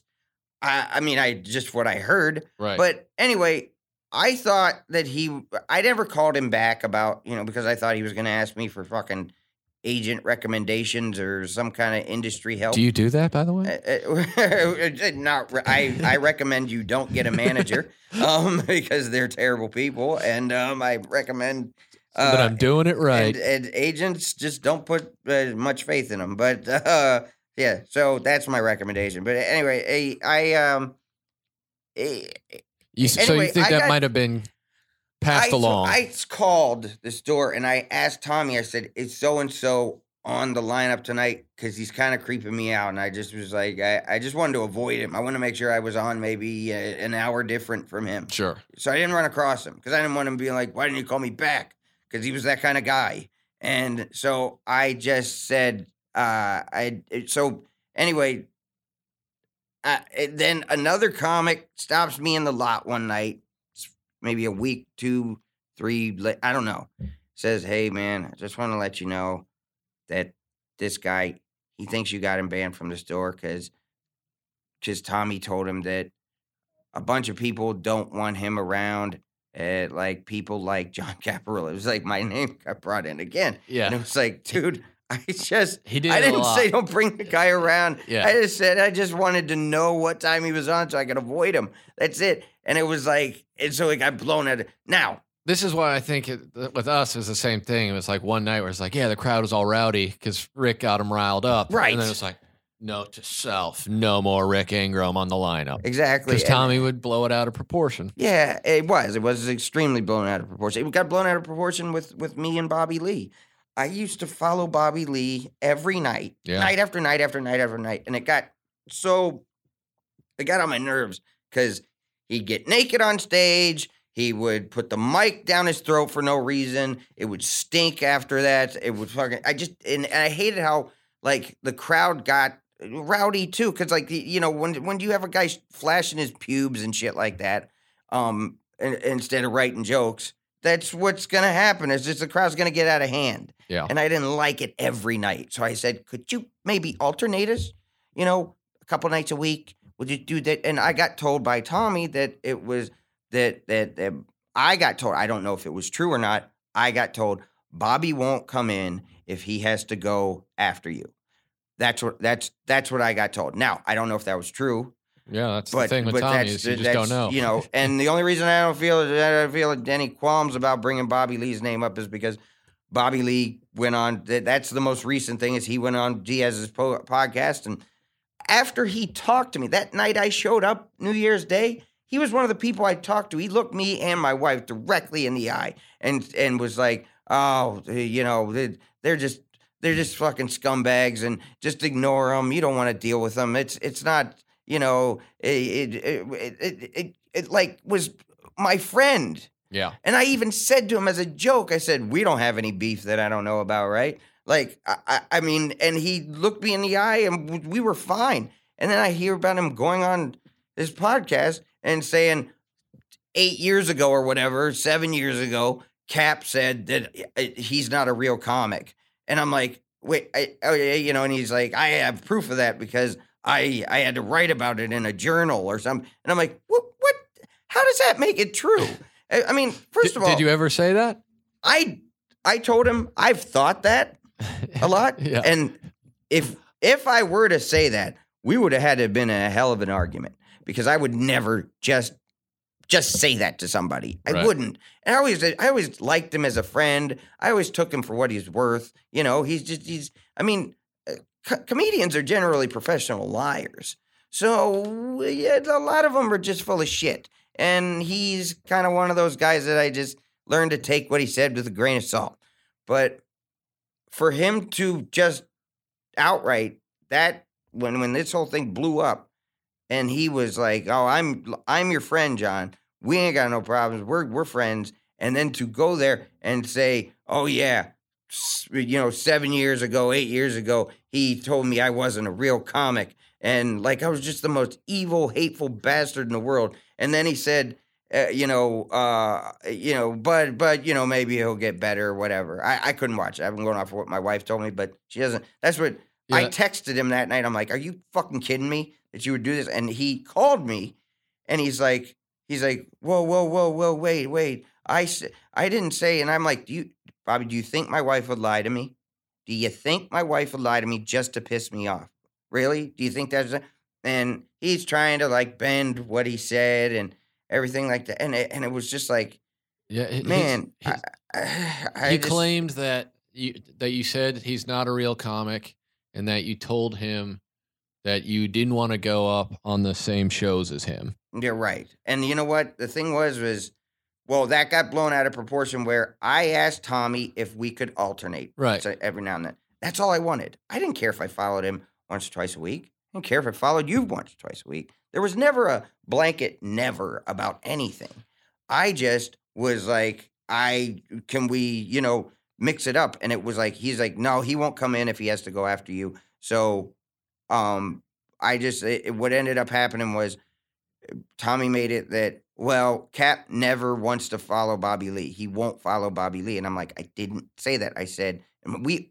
I argued with Tommy a lot about this. I'm like, dude, I didn't say that. I said some nights. I said I just didn't want to follow him every night. And it- what I it pretty much was. It would go opener, Argus, Bobby, or someone else, Bobby, than you. Yeah. Bobby would be nine forty-five. You'd be ten o'clock. I yeah, and then it became Bobby would be 9:45 and I was 10:15. Right. That's what it became, and they became that. It was there. It was that way for six, seven, eight years. It was Yeah. for a while, and Bobby and I kind of like. I know we sort of had uh we had spats at the time. I remember being on the phone with him once about you know uh you know working this whole thing out where it's like you know he's like. Hey John, if it, you know, I'll follow you. Some I don't care. I'll follow you some nights if you want. It's fine with me. And I'm like, okay. I, you know, I I was I was frustrated about it, but I wasn't. I never declared that I that anything had to be one way or the other, or or or else. Like I have always, you know, ever since I I started getting more stage time and stuff like that, I did like exercise my right. Like with Carlos Mencia, when he bumped me that last time he ever bumped me, um, I said I know he's a bigger star than I am. So, all right, fine. Even though I don't really like the idea of people, you know, you're gonna be here on Saturday. Just fucking call in. Yeah. But I hate not knowing when I'm gonna go up. It drives me crazy. I mean, I will sit and stew and fucking go nuts. yeah. so I said to him, way. I said, "How much time are you gonna do?" That's all I wanted to know. And he was like offended. Is like, man, I won't do more. I'll do like 25 minutes, 20 minutes. He's like, I'll do 20 minutes. I waited till he got to 35. I just couldn't. I my mind was just torturing me. I couldn't take it. Yeah. I couldn't take waiting and not knowing when he was just gonna get bored and hand me the microphone. Yeah. So I left because I can, because I have the right to say, I'm not going to deal with this. So bye. And I didn't make any ultimatum for anybody. Just so happened that I guess a lot of people came that were fans of mine that night and were pissed off that I didn't go on. So, I mean, I didn't know that. I didn't know that that was the case that night. I just, I just didn't want to deal with fucking sitting there. So Yeah. anytime I say I, I just didn't I left because I didn't like the way things were going.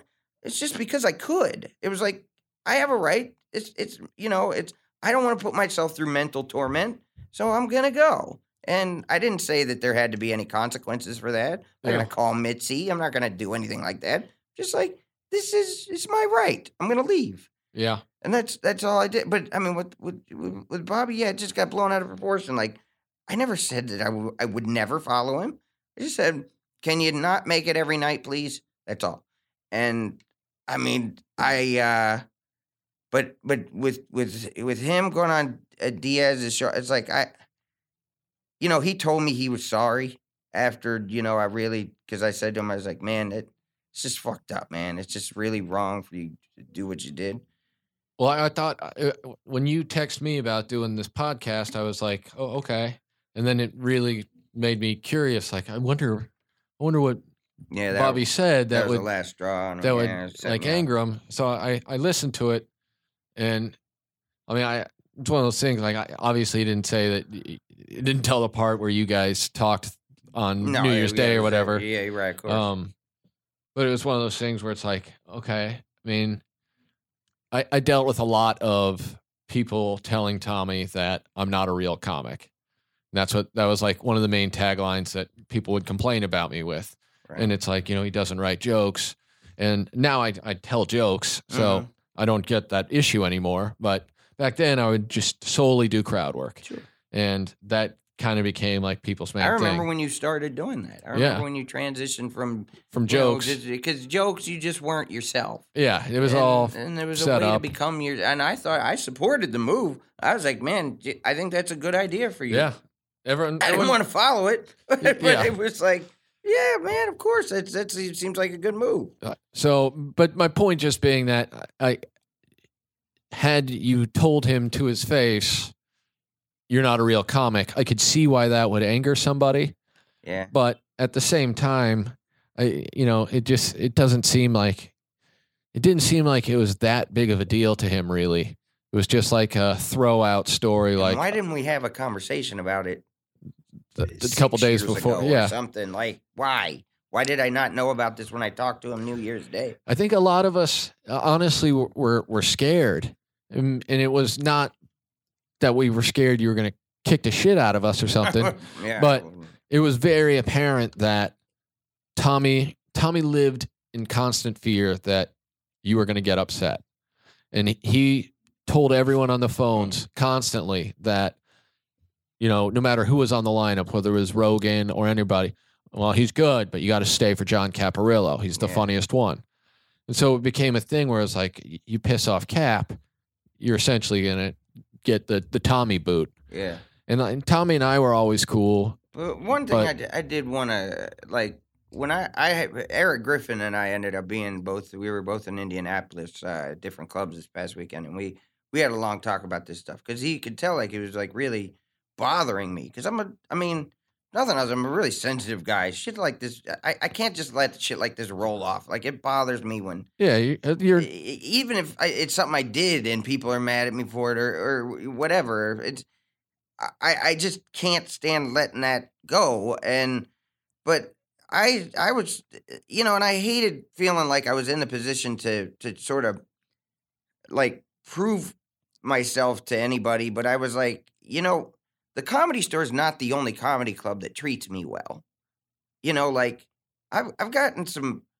I mean, I, I I've I've just gotten some like exceptional treatment from other clubs in in LA, in uh, other cities. Like Yeah. I've just so it's not like Tommy's the only one who thought I was funny, you know, or thought I was even really funny. for Like, sure. so it's like I- I just feel like it's almost like this thing where it's like you know I was coddled, and I didn't earn any of it, and it's like I kind of.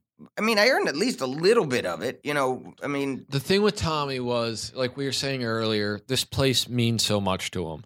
And Yeah. part of what means to him is not that it's a successful comedy club, but he truly believed in the mentality that Mitzi had with the club, mm, which is that it's comedy college.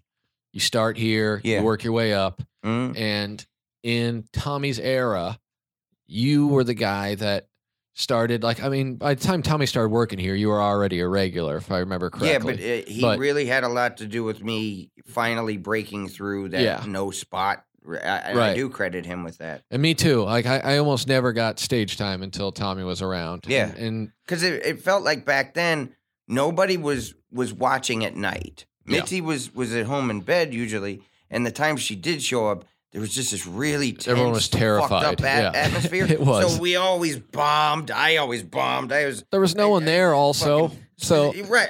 She'd just- show up usually on like Tuesday or Wednesday. Yeah, And it was fucking horrible. It was tough. Yeah, even when she showed up on Sundays, like during showcase Yeah. night or you know potluck showcase, like you'd always try to get the first spot after the showcases Right. to try to go in front of her, and it was so tense. It was so scary. And I mean, I remember eating it. And usually like usually. Ahmed Ahmed was sitting next to her whispering sweet nothings in her ear. right, and you could hear her when you weren't getting laughs. You could hear, her, oh, yeah, yeah. and in the back there, like, oh no, she's telling him how much she hates me.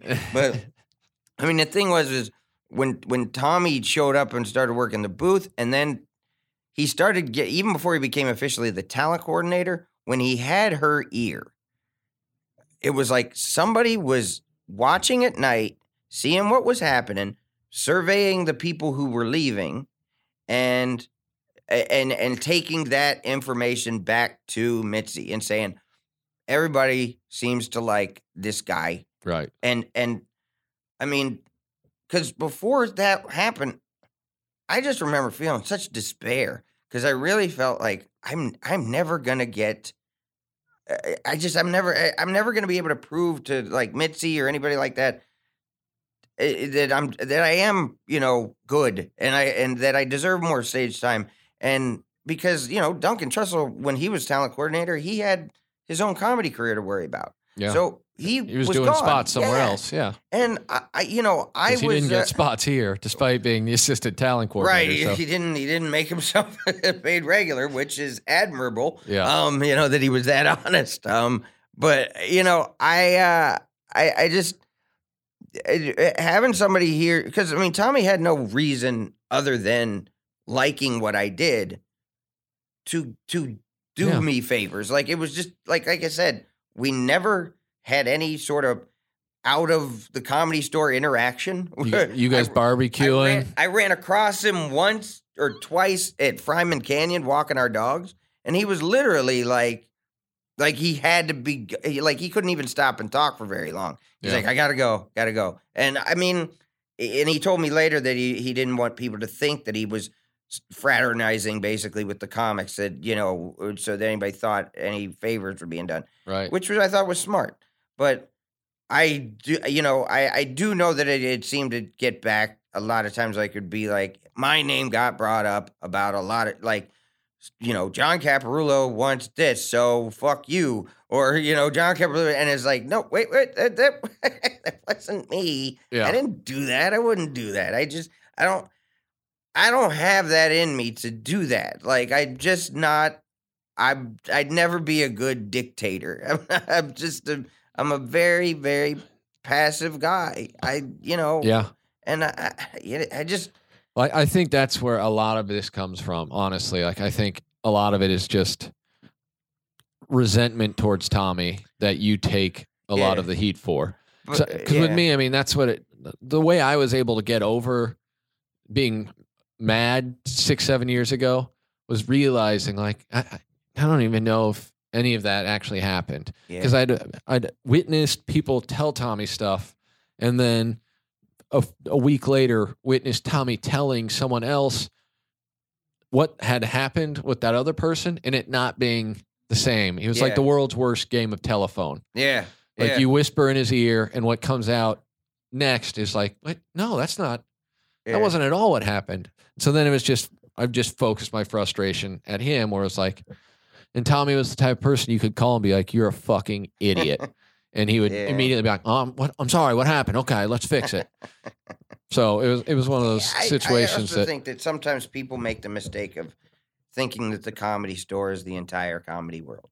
yeah. You know, like uh, Well, for know, some of us, it is. Well, like I still is. don't get I don't get spots Like, anywhere else. I've I've been to the Laugh Factory maybe five times, and I've lived in LA for now. I'm what I, I'm I'm coming up on with 16, 17 years. yeah, lived here a long time, and uh, I I just was always afraid of the Laugh Factory. They always said, you know, you gotta can't be clean. open Yeah, mic, and and the guy tries to fucking tell, you how to yep. do your act, and turn your head to the side. eh, yeah, just It'd be very appeal to me. funny. I, and and that was one thing I used to get. uh, Like like Brett Ernst used to fucking break my balls because we were you know we were friends when I was a doorman and he's like, bro, why why are you here every single night working the door? You should be out around town. There's all these other rooms you could be doing spots. And I'm like, nah, I just I just I, I just want to be here. And I always thought, well, I got the payoff for committing to the Yeah. store. You know, it, it- I made it my one and only lover essentially. So it was like, well, you know, I get I reap the benefits. I'm uh,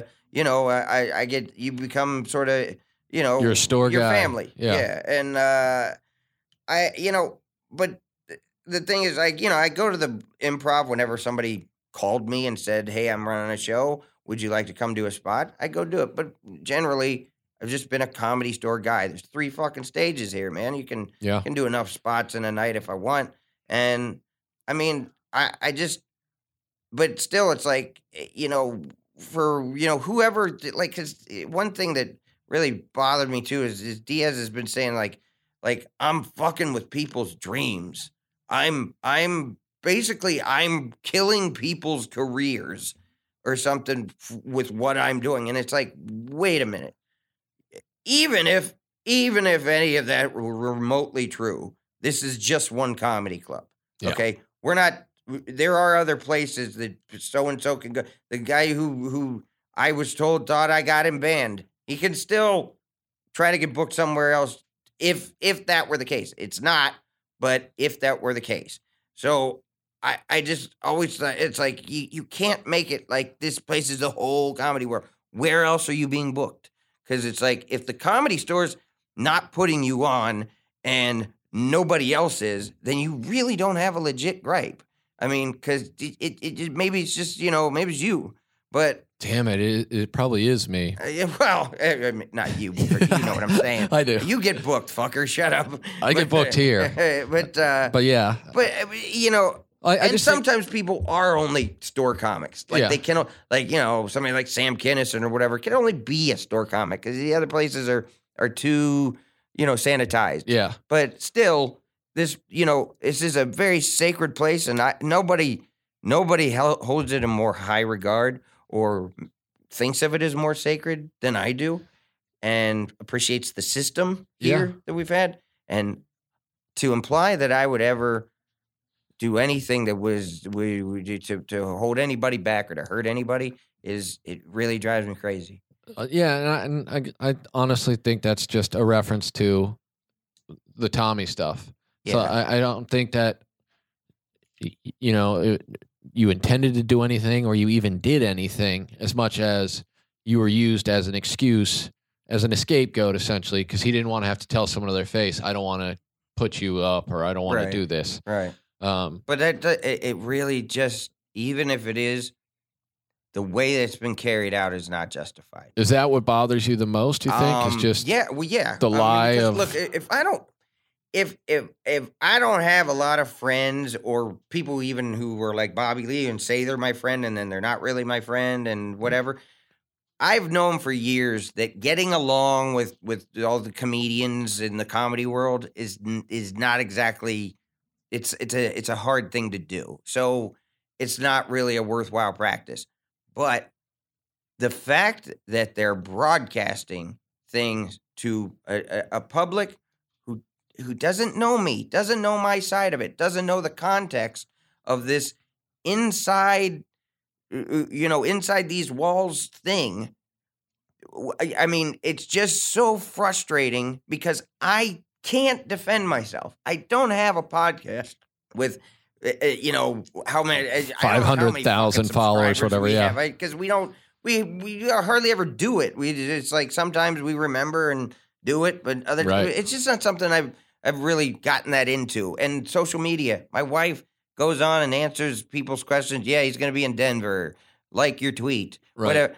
I i hate typing and i hate getting on social media i got tv to watch so i mean i just don't do it and it's like you're just it's just so unfair to just fucking to just uh, take this lynch mob mentality on me and I don't have any way to fucking I I can't I can't retaliate. So you just basically fuck me out of everything I ever worked for without ever getting my side of it and tell uh, uh, uh, the public to hate me. And I, I well i don't i don't think i mean i if i were you i i probably wouldn't try and you know book a show with exclusively joey diaz fans no. but I don't I don't think publicly it, it's hurting you. I don't think the general public like like I said, I mean I think it's mm. probably Joey Diaz fans, some Rogan fans that might But even those people, just those are people I don't know. and- Yeah, yeah. and they they have the wrong idea about me. yeah, I, I certainly bothers me. understand. It always it just that bothers me. If you don't like me based on the facts, on truth, then I'm uh, you know I I got I'll live with that. But man, I I can't stand the fact that people would base any opinion on me based on shit that's that's just not true or it's Just it's just a half truth or exagger. It's just it's just fucked up, and it's really I just feel helpless, and that's why I was like, man, can I, you know, if I if I got to sat sit down with you again and go through, you know, on this podcast, I thought, well, I'll at least be able to to reach the comedy community, the, the- you know the store, the people who who are seem to be uh, I, directly affected by this, and who who Yeah. I've uh, uh, uh, he keeps implying that I've wronged, even though he can't name anybody other than you, and that's why tough raping. I've also, I mean, other than that other guy who, because for somebody to do this this hard, I mean, to to be this maniacal about it, I feel like people have to have an incentive. I don't feel like eh, people just do things like this. You, you know, you really have to. So it's like he's doing it like like I injured a member of his family or something. Like like I did something to him or to somebody close to him. So it's like the only person close to him I could think of was that guy I I, I talked about a little bit ago, which he's never brought that person up in this whole thing. I don't know that yeah. it would be. I I so maybe that maybe that's And not I've- it, but that's the only person close to him that I could think of that maybe thinks the wrong thing and that that, that, that I did something to. and, I- and I don't think. I don't think that's a case either because I, I do know who you're talking about and I I've sat around with that guy Yeah. a lot and we talked a lot of shit about people. Yeah. But you've never come up. yeah, Like uh, it, and me and he doesn't were- seem we like were- he cares. We were friends. We, So- we we you know you know we we hung out. We came up together a little bit, but I just didn't. It was a weird friendship because it was like I wasn't. I didn't want to get involved professionally with him. I just didn't want to. I just Yeah. it was uncomfortable, and he was doing things that were making me uncomfortable with with my other you know with another friend, Right. and I I didn't want him. Yeah, I just basically was just trying to avoid him because I didn't return his call. sure. And uh, eh, you know, which is it doesn't have to, you know, uh, get blown up into I'm a fucking tyrant. But if that's not the case, there was another thing that he seemed to mentioned in his when when he, he was tweeting that day, and I, mean, I have a screenshot of it, but he said, um, he mentioned eh, oh, he says, uh, tells me that JP says hello. He says, uh, JP says hi. JP sends his love. Two separate uh, tweets. And um, I mean, the thing is, is I, the timing of this is peculiar. Uh, yeah, this one right here says, uh, remember JP? It's over in more ways than one. Nobody bullied you. I had the balls to say something. Right. Yeah, you had the balls, of course. And then I got uh um uh let's see here. Uh there's another one that he mentions JP. But anyway, JP is I believe he's referring to JP Williams who owns Parallel Entertainment, which was the management company that I fired. Um, I, it, we, we we settled out of court just recently, um, about three four months ago, okay. and I'm like, is he? Did he, did he hire him as a henchman or something like that? Because the guy is kind of petty, and I don't know, but he mentioned him. He mentioned JP twice, as JP says hi, JP sends his love, something like that. And it's like, is, is that what? Because I can't, I, I just can't think of what is driving this. Yeah, it's very it's a very passionate Yeah. like I mean it, it really seems like you wronged him in some way. It's almost robotic because I, I remember like the you know New Year's Day when I when I came back at him I finally got behind a keyboard and started you know uh, uh, talking back to him. You know he even said at one point he was basically like tapping out. He's like he's like you won already. Yeah, he called me my brother, which I really pissed me off. And I was like he's like uh you know just just just uh let it go. I'll see you later or whatever. And I was like Okay. And so then he came that night and basically got swept off the property because he was telling them not to let me in the building, even Yeah. though I was on the fucking sign. Um he uh the next day he started all over again like it never like like nothing ever happened the day before. Just started again. You're a cunt. You're a piece of shit. Why don't you apologize for everything you did? Bob, it's like a fucking script. And I don't keep track of how often he does it. I know he's still doing the podcast, obviously, with people like Bobby. He had he had Ralphie May. Ralphie May was a guy who was I, I I've always gotten along with. And Ralphie recanted what he said on Twitter, but it was like my wife just said, Ralphie May suddenly just said he there's two comics he hates, and and one of them was me. And it was like, I what the fuck did I do to him? So I I called him and I said, Hey, what I do to you? And he's like, Oh man, I Joey Diaz said that blah blah blah. Like he couldn't really even. It was another thing where it was like he's like Joey Diaz and a bunch of young guys at the store are saying things about you. I'm like, who, who, and what? And he's like, I can't really name him. I'm like, see, exactly, we can't name him. And then I'm like, he's like, I could point him out for you if I saw him. And I'm like, okay. And then, you know, I, I thought maybe for a while that it was one of the younger guys that's here that, that worked up in the office.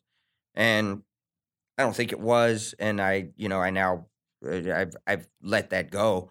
But, uh, I just was like, I, I don't, I didn't understand why, you know, like, yeah, it was like all of a sudden he was on this hate cap bandwagon. Now, like I said, Ralphie uh, sent out, I think, three tweets that said, I recant that. Caps, me and Cap are cool. He called, we're, we're fine. And, you know, that was cool. But still, Joey's still trying to rally these troops against me. And why? We Yeah. still don't know why. Like if it's in general, like the thing you said, like if if people are just projecting the Tommy anger on me, that makes sense. And uh, but it's but it's not fair. Yeah, I mean, yeah. It's it's the, the the fact is is I mean I was just here. I was just you know doing my thing, and I and I I, I most of the things got exaggerated and everything else. So it's like, and you, it, you're doing it in such a way that's slanderous and it's hateful and it's just like, dude, come to me man to man, talk it out. If you got a problem with me, I will I will talk it out with anybody. If you eh, got a problem with me. And a lot of I- it's- I just don't want it online like that. seemed like demands of apologizing, which again, I can only speak from my perspective, but since I was brought up Yeah. several times, yeah, I can say y- you did apologize to me for what happened. of course. So it's not, I mean, as far as I'm concerned, there's no there's no beef. I I, I haven't I- felt like yeah. there's any beef for a long time, but No, you did I- just you apologized immediately. I was like, okay, well, Yeah, of I appreciate that. and I and I, I apologize now still because I I would never want to have been a, the source of any sort of inconvenience for you or or to, a setback for you or anything like that. I wouldn't want to be a roadblock to anybody. I mean, I'm just here just trying to do trying to make it like everybody else. Yep. And but I would never I would never knowingly fuck anybody over like that. I, I just like it never eh, eh, you know like the people who who you know would would bump and go on for hours with no regard for the people waiting in the back and that that always I- was always just completely flabbergasted by that because it's like how can you how can you be funny when you know there's so many people in the back right now who fucking hate you Yeah. and I can't live with that. I don't want a bunch of people hating me. I think they're doing it because they know so many people hate them. So in some of the which- cases. which is a certain personality Yeah. characteristic that only some people have, uh, and I don't. Did you by chance hear or were you here when Chappelle was going up in the main room and Paulie just walked out on stage? This is like Mhm. a couple weeks ago. No, So no, this was recently. yeah, so Chappelle's here. It was like the third night that he is here, and he'd just been popping in, and he, and he's extremely respectful. He he'll go up and do about twenty minutes, Mm-hmm. or he'll wait until one in the morning Sure. when the lineup's done, and then he'll do an hour. Right. But uh, he popped in, sold out main room show, and uh, they said they came up to me and they said, "Hey, uh, Dave Chappelle's here. He's going to go up.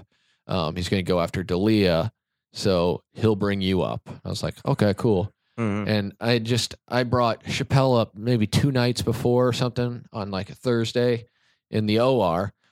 So it was just like, all right, I, I knew he'd been doing reasonable amounts of time in the middle of shows. So Right. uh, and even if Chappelle did an hour, I'd be okay with that. Sure. Um, but he he went up, and about twelve minutes into his set, Paulie. Oh, this is the other weird thing was Dalia brought up, started bringing up uh, Chappelle, and then Paulie walked out on stage. Was like, "Dude, I'll do it." And Chris just stood there to the side while Yeah. Paulie grabbed the mic. and Dude, big time, you know. And I used to be here when Richard Pryor would go up and just like gave this quasi racist comparing him to other black comedians intro. So Chappelle's up there about 12 minutes, and then Paulie just walks back on the stage. I'm standing with Josh Wolf and Al Madrigal. And Paulie walks up and he's like, dude, are you next? I was like, yeah. And he just walks to the back. He walks out on stage and he's like, Dave, come on, bro. There's there's young comics that want to go up. And Dave's like, What? How long have I been up here? And uh the the booth guy, Damon, is like, uh, you're only at 12 minutes. You're fine. He's like, I haven't even been up here that long, Paulie. He's like, yeah, but the stage time means a lot to these guys. And he's like, man, I used to watch Damon Wayans do like three hours, man. Yeah. when I was trying to do spots. yeah. He's like, they, they can wait.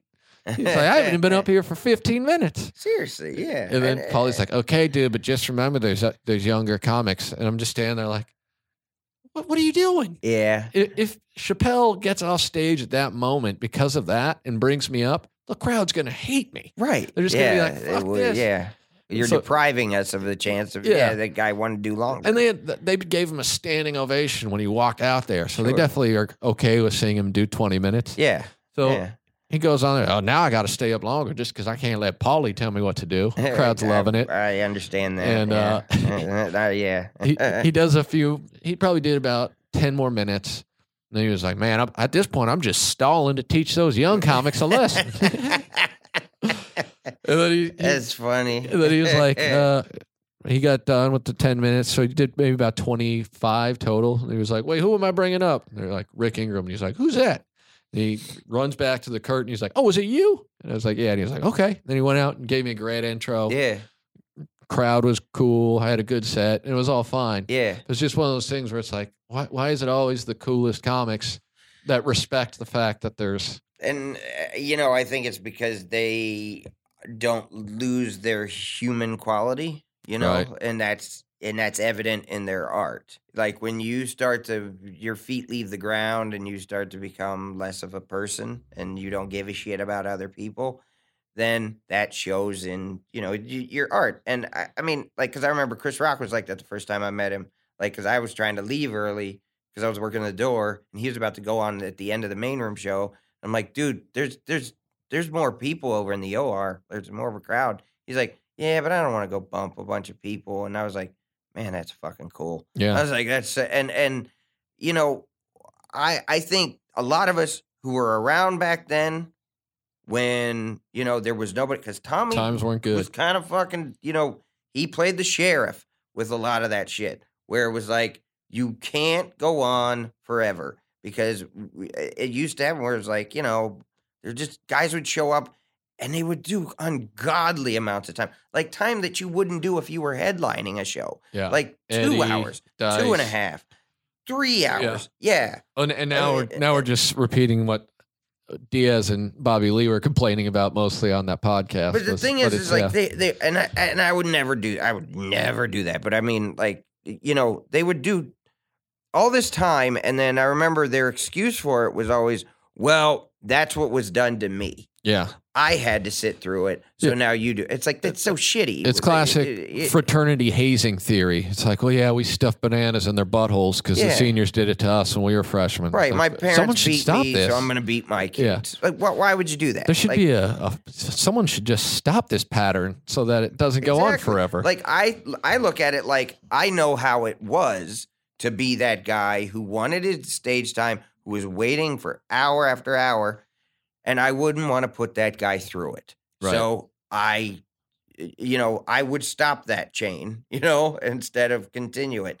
And so I think a lot of us are used to when we see a celebrity, like I would do that I, for a while. Like when I was like, I'd see somebody famous show up and they're like, well, we got to put them on. Like I remember one time, like Tommy made uh, Chris Rock sit because I, you know, I was like, I was gonna leave, and I, it, I understood why Chris Rock would go on ahead of me. He's a one of the greatest comics ever. sure. Of course you put Chris Rock on.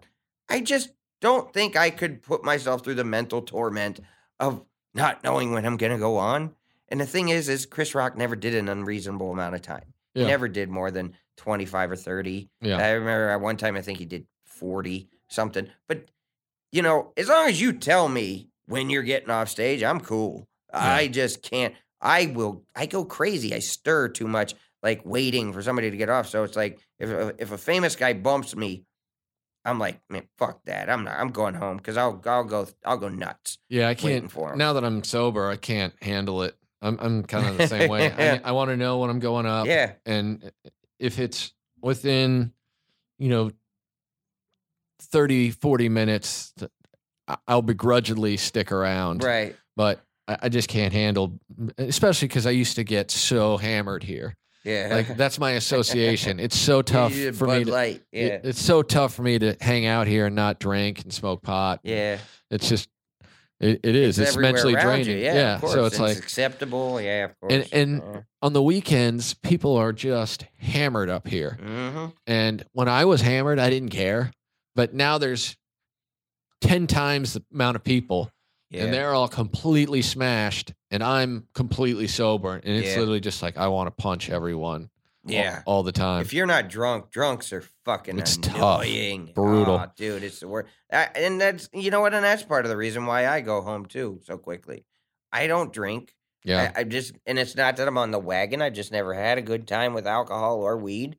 Yeah, except for that one time. Yeah, we remember. yeah. But uh, I, you know, I, I, I just, I don't do any of it myself. So I'm just gonna be around a, bunch of people who are. They get on my nerves. Whether you get, I started realizing a long time ago, like, because I my youth didn't prepare me for popularity in any way, and so once I started getting attention around here, whether it was positive or negative, it made me really uncomfortable. Like it just was like I just was like, okay, thanks. You You know, I, I know you like up. what I Hey, did. it's yeah. great. Oh, I love your band. Or you know, other like I remember, that, uh, uh, I don't want to bring up names. A crazy lady who was uh uh, she used to show up for potluck all the time, and uh, she kind of was in the news for bad. I, I I'll tell you her name. Okay. Uh, it, it oh yeah. um, yeah, it- I just mouthed it just so he knows what I'm talking about. This lady, that lady used to show up. I when I was hosting potluck, she she would come in and do a spot, and never gave me a second thought anything. I just was somebody who was just the there to pass the mic to her and whatever. And then one night she must have caught my set, and from then on became fixated on me, so that every time I saw her, I knew that I was going to get a barrage of compliments, and then a a, a uh, hey, I'm going on in the belly room later. Why don't you come uh, watch my set? And it's like I've seen your set it terrible. sucks. Okay, like I I don't want to be, and I hated being put in that position to be like I don't want to. Yeah, just I, I can't I I, can't I can't yeah. reciprocate. I can't say oh yeah you're good too. I, I could she generally was- they're not. Uh, she was crazy enough that I couldn't have been meaner to her. and yet giving her attention to her was enough to be like, oh, we're friends. yeah, So she would see me. Oh, hey, there he is. I go, oh, it's my least favorite warthog. And she would be like, oh, you're always flirting with me. And then would come over and just nonsense. See, yeah, I, I just got. I mean, She just loved attention. So Yeah, and and, and that's the thing is I think she wanted attention because there are a lot of people who like I noticed like uh, along my like journey through like real obscurity, like when I was getting no spots and yeah, before I went to Montreal, I guess, and there was those those few people along the way like did see my set, like say in the belly room or whatever, and they they they saw that I was good at comedy, and they're like, you know, they're like, ah, I noticed, I noticed you before anybody else did, so I almost owe them. Like because they used to tell me I was good, so somehow Sure. I owe them confidence. I don't know what I, I don't know what it was, but it was like Bushman Thank still you, tells but- people that he discovered me, despite the fact that I have obviously yet to be discovered. He, I remember him. He Lahai. Yeah. He used to tell people that like uh I don't know what's with Caparulo anymore. Me and him used to be real cool, man. But all of a sudden, like he's he got It's too good for me, or He man. got rich or whatever, like which I'm neither. And he said, said that like all of a sudden, like I stopped being his. You buddy, turned your was like- back. you turned your back on Bushman. It- I remember when I first met you guys. you were driving the motorcycle. He was in the sidecar. Always, always. I- and and the thing is, well, and that too is like, you know, I've had some moments where, like, I think I've I've I'm really anxious before I go on stage. So I've had some regrettable interactions with a few people, probably like because I'm just yeah, I- just I'm just pissed off. I, learned long ago not to talk to you right It- before you're going up. not to. Yeah, You just look like you're like you're, I'm you're gonna just explode. getting yourself yeah, in the zone. Yeah, more or yeah, less what you there's, look like. there's a mix of fear and then just anxiousness. I want to go. We we gone on too long, or fuck, man? Is that my car? Probably but my uh, car. Um, I got a I got a 2013 Camry, so you got to keep that thing safe out there. I I would- I would imagine. I mean, that's that's a lot of uh, that's a lot of responsibility. Do you pay a guard actually? To, Yeah, I, you know, to I, watch Fat it? James. I just his corpse. I just set his Right, corpse up out course, there. good, but yeah, of course you got to watch. Have somebody watch your Camry. Yeah, Man, it's somebody's tough gonna fuck with city. that. But uh, but yeah, I, I I mean, people like, you know, when I was when I was just another face in the hallway at this comedy store, I was still the same guy. Like I I'm I've always been this way. I've always been irritable before I go on. I've always been, uh, you know, generally kind of uh I don't really like dishonest people and I really just get annoyed by bullshit artists and things like that. Super smooth with the ladies. I, I have no game, frustrated about that all the time. But I mean, I had a lot of, but I mean, I was this way before, and I hated the implication because that's what Bobby and Diaz were doing the other night on that thing was basically I got. I guess my development deals, and then my development deal. They said the development deals defined me. Eh, To them, maybe I don't know. I mean, I just was like, it was like he changed after that. Like he became, and it was like, no, you just cared after that. Right. You cared about how I act, what I say, what I think, what I do. Like it mattered to you after I became somebody who you thought either could Had get success, you yeah. something or that I was just somebody that you were, com- it was now a contender, a com- you know, somebody you were competing with for Right. stage time. Now it mattered how Cap is. And it's like, I didn't change. I've always been the same guy. I'm just, Well, well, now you care. You did actually. You gave me uh, season one and two of The Family Guy on DVD only after you got your development deal with Fox. Of course. of course. Before that, you never gave me DVDs, and after you definitely gave me two DVDs. I didn't realize I gave you those. I uh, well, good. I'm glad. I Yeah. spread the laughter. yeah, I, I I I remember asking like, "Can you get those cheap?" And you're like, "Yeah, Yeah. probably." And Yeah. then you wouldn't let me pay, and I was just like, "Hell yeah!" Now I've got a Yeah. solid week of watching I- DVDs. I learned that from you know guys. I told Bobby that the other night when I was on the phone with him, like because he was always really generous with his money, yeah, and I've always looked at it like, you know, when it's other comics, and I'm doing, you know, I'm I'm in a place where I'm doing really well. I I I want to be the guy who's like, you know, of course, yeah, I'll pay, you know, or whatever, because Freddy like, Soto used to do it. Rennis Yeah. Easy does it. you know because it's it's just it's sort of like I I understand what what the struggle's about and it's like look I'm doing well so let me do it but even if it's not comedy friends I look at it like I make my money in a way that's Mm. it's just not heavy lifting it's Yeah. just not that hard how I get my so Yeah. I mean even though I do work hard at it I do there's a lot of travel and shit like that but still it's it's still a pretty sweet way to make a living. Yeah, you're not doing So- 60 hours at a factory making brake pads and Right. It yeah. doesn't. There's no. I don't look at a at, you know sixty bucks or whatever and and and attach an hourly thing to that. Like go. Well, that uh, took me this long to Yeah, make. that's 10 hours. So yeah. So it's just like, look, why don't I just pay? Because I make my money in a very silly fashion. So why don't I just pay? Yeah. And I, I, yeah, I've always tried to be generous. I'm, I'm I'm an over tipper. My wife gets pissed at me for. I mean, like even if I hate the server, I'm like, oh well, you're only getting over tipped by by ten bucks. Or Looks whatever. like someone's only going to get 25%.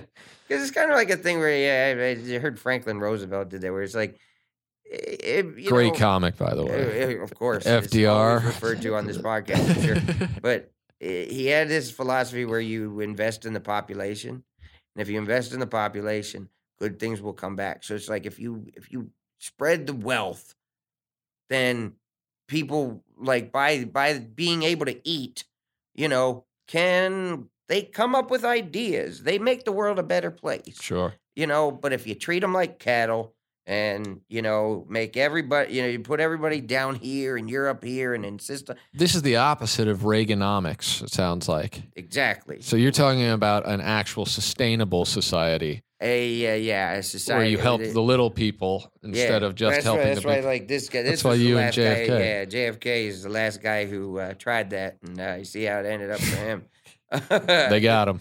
So yeah, they did, and uh, I I go on and on about that because I'm a I'm a buff of that uh, sort of thing. But you know, I mean, the election and stuff like that. Like I look like guys like Bernie Sanders. They look good. Obama looked good as far as I. I mean, I even made a point to vote for him on a second time. Yeah. I mean, because I, I felt bad I didn't vote uh, like at all. I didn't vote in the 08 election because I I got every time I vote I get harassed by jury duty, and they don't want to hear about how I can't be on a jury because I'm going to be out of town and they, Yeah. I can't have somebody sub in for me because I'm on a fucking jury, and they don't want to hear it. So I just. Uh, but in 2012, I was like, I'm gonna be mad at myself if I don't vote.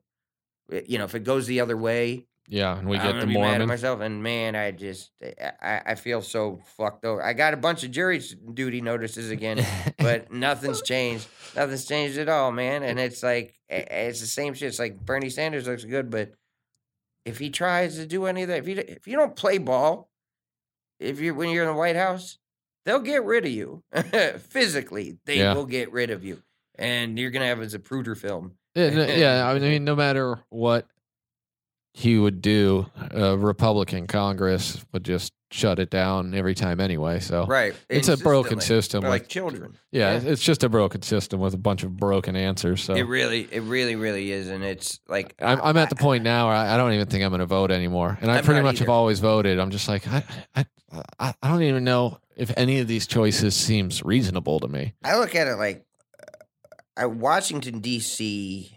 You know, I never thought about it much before, but like, there's a reason why Washington D.C. is not part of any state. It's just out there. It's just uh, it's an island unto itself, Yeah, and certain the laws don't laws of our land don't apply there, and they. I think the whole system in Washington D.C. is something that whether you vote or not, it doesn't matter. They they've already decided they're running shit like a bunch of gangsters. yeah, So you we at some point have to all realize that and go, look, system's broken and we got to we got to we got to figure out another system because that one I yeah. eh, but it voting won't and, happen. and, and and acting like we participate in that system Yeah. is we're just kidding ourselves. the fact that it's not even a populist vote is part of what makes it ridiculous. But Yeah. the system, the system runs itself. It's a broken system that runs itself. But we're not going to change it, and they're not going to let it change. And No, they're not going to let it. That's just that's why there's never going to be enough unity amongst the nobodies to ever sure gather any sort of exactly that they keep us very divided Yeah. over certain issues. They're very they're, they're masters of their craft, and I keep it a know- two party system. I I mean, mean, they got it all down. Yeah, like they're and they don't. They're the same thing. You know, it's just like one or the other, but it's just it's the same shit. It's just they just they they know who they want you to vote for, and they just they put that guy in. I I mean, I really I didn't think about it as intently, you know, before I had. And I have a kid, and I feel bad that I got to tell her, I'm sorry, but this is the this is what Yeah. this is the place we created for you. I'm really sorry, but this is it. Uh, and Yeah. you know, because I see like these kids are. They, I watched a documentary the other day. of These kids, I mean, right in our own town. I didn't realize like these kids were fucking they're they're pissed off. Yeah, Like, the, the generations that are coming up are pissed off. rightly should so. Yeah, And I mean, look, man, I'm 40 years old and I've done, you know, I'm I've done pretty well as far as, you know, my life so far as far as you know, I can take care of my family right now, but that could end quickly too, but it's uh you know, I I look at it like it- I'm not to be one who's I'm not to be carrying a picket sign or anything like that. But there are people the the the the, the, the youth in every generation that keeps coming up, they're getting pushed more and more toward that. They because they see they see through the bullshit. yeah. And their Yeah. opportunities get less and less, and Yeah, more yeah. expensive and more expensive. and- yeah. And it's like, of course they're pissed off, and why wouldn't? And and yeah, they're just um, you know, I I I don't want to end up on any list, but I probably already am. So I, I look at it like, I mean, like with JFK or 9/11 or anything like that. You know, we always make the mistake of saying, well, we need there to be an official investigation of this to find out what really happened. And the thing is, is you're asking the people who are guilty to investigate themselves, and we're, it's not going to happen. yeah, So when you want an investigation, you need an in- independent investigator. You need uh, uh, other people to take the reins, and we're not going to do. We're just We're- yeah. we're it'll too never happen. We're too we're too pacified. Whether it's fucking just television or fucking uh, fluoride in the water or whatever it does, we're all like, ah, I'm not going to do it. I'm not going to make a difference. And it's just it's how it is, and that's the result. Is Every time I get stopped at a grocery store from someone trying to get me to sign a petition, I go, What's it for? And then they tell me, and I go, Oh, I can't sign that. They say, Why not? I go, Oh, I don't believe in making a difference anymore. and the look on their face of defeat is just spectacular. Like, you don't, it's not even that you disagree. You Yeah. just, eh, we're not, do you get paid extra if I sign it? No, I'm not signing it. then." Yeah, it really is. It's just it's it's sad, man. It, but it's it, there's just no point anymore. and this it really the whole it's such a jacked up fucking uh political system, and it's so terrible because it's really like we're all human beings. We Mostly. could, yeah, I know that's debatable. it is debatable in some respects, and uh, and that's what I've always been. I, I hate being ever ever being called a conspiracy theorist because I think it's such an easy label for to make somebody look crazy. sure. But it's like you you you look at. I just I'm willing if somebody has an explanation for me on anything. I'm I'm willing to listen. Like if you have some way of telling me that this is how this went down, like whether it's say JFK or something like that, I'm willing to listen. I don't necessarily agree, but I'm willing to listen to anybody who wants to expand on certain things because the official explanations of these things are ridiculous. They're an insult to everybody's intelligence. So it's just like if somebody else has a theory, I'll I'll hear you out, you know, and uh, that's what's beautiful about the internet, which I hope it stays that way, is that it is all kind of out there. You know, you don't have to go through a fucking card catalog anymore to get Dewey. Decimals, bro. Yeah, The day I die. It's the only shit. way I want to get my info. but yeah, I, uh, I, it's I'm a I'm an information hound now with stuff like that. But yeah, it's but that wasn't the was that the point of our discussion tonight? yeah, I was gonna- somehow we've we've gone to politics. Anyway, I'm guess I'm that's where it not. I. I just want everybody to know I'm I'm not. Uh, I, I'm You're not crushing I'm dreams. not. Yeah, I'm not. uh, I'm not what Joey Diaz is trying to make me out to be, and I don't know. I still don't know what his incentive for doing that is. We've touched on a few possibilities as to why, and it could be any of those, or it could be something else. But the the way he's going about it is wrong, and I think that you know, just like what we were talking about a minute ago with with the big picture as far as politics, we really have to make a decision at some point in this world. Are we, are we really gonna just hand our world over to the bullies? Like, are we really just gonna say, "Hey, you know what? The bullies can have their way," because hey, we're just we're a bunch of pussies, and we we just we just, we can't stand up for ourselves The bullies are tougher than us. The bullies are louder than we are. Well, I think the- So I think the bullies here- have always had the world as part of the problem. yeah, It's just uh, it's just readily in your face now with the internet. And But- there's been occasions though when it's like, you know, somebody does stand up for something right and they end up with a bullet in their head is usually what happens. I mean, on a political stage, obviously not Yeah. in the comedy world, but it's still like I'm not somebody who's just okay with sitting back and going, I know I'm right, but I'm just gonna let what's wrong keep happening because uh, because I'm scared or because you know when it became the lawsuit thing. Like I said, I, I I don't know if it had something to do with that because he mentioned Right. JP. I you know I frustrated those guys because I wouldn't just roll over and and just settle out and you know because everybody eh, lawyers I've found out they just love to talk you out of pursuing justice. They go, you don't want to pay me, John. You, eh, you're going to pay me so much money to get justice. You may be right, but that's not the point, John. My fee is so ridiculously high that you don't want to. You, you you just you don't, Don't want to pursue pursue justice. Yeah. And the thing is, is I do, and I and and I was so stubborn. I spent more money in lawyer fees than I ever would have given them what they were suing me for. But it was just the fact was was what truth has to matter.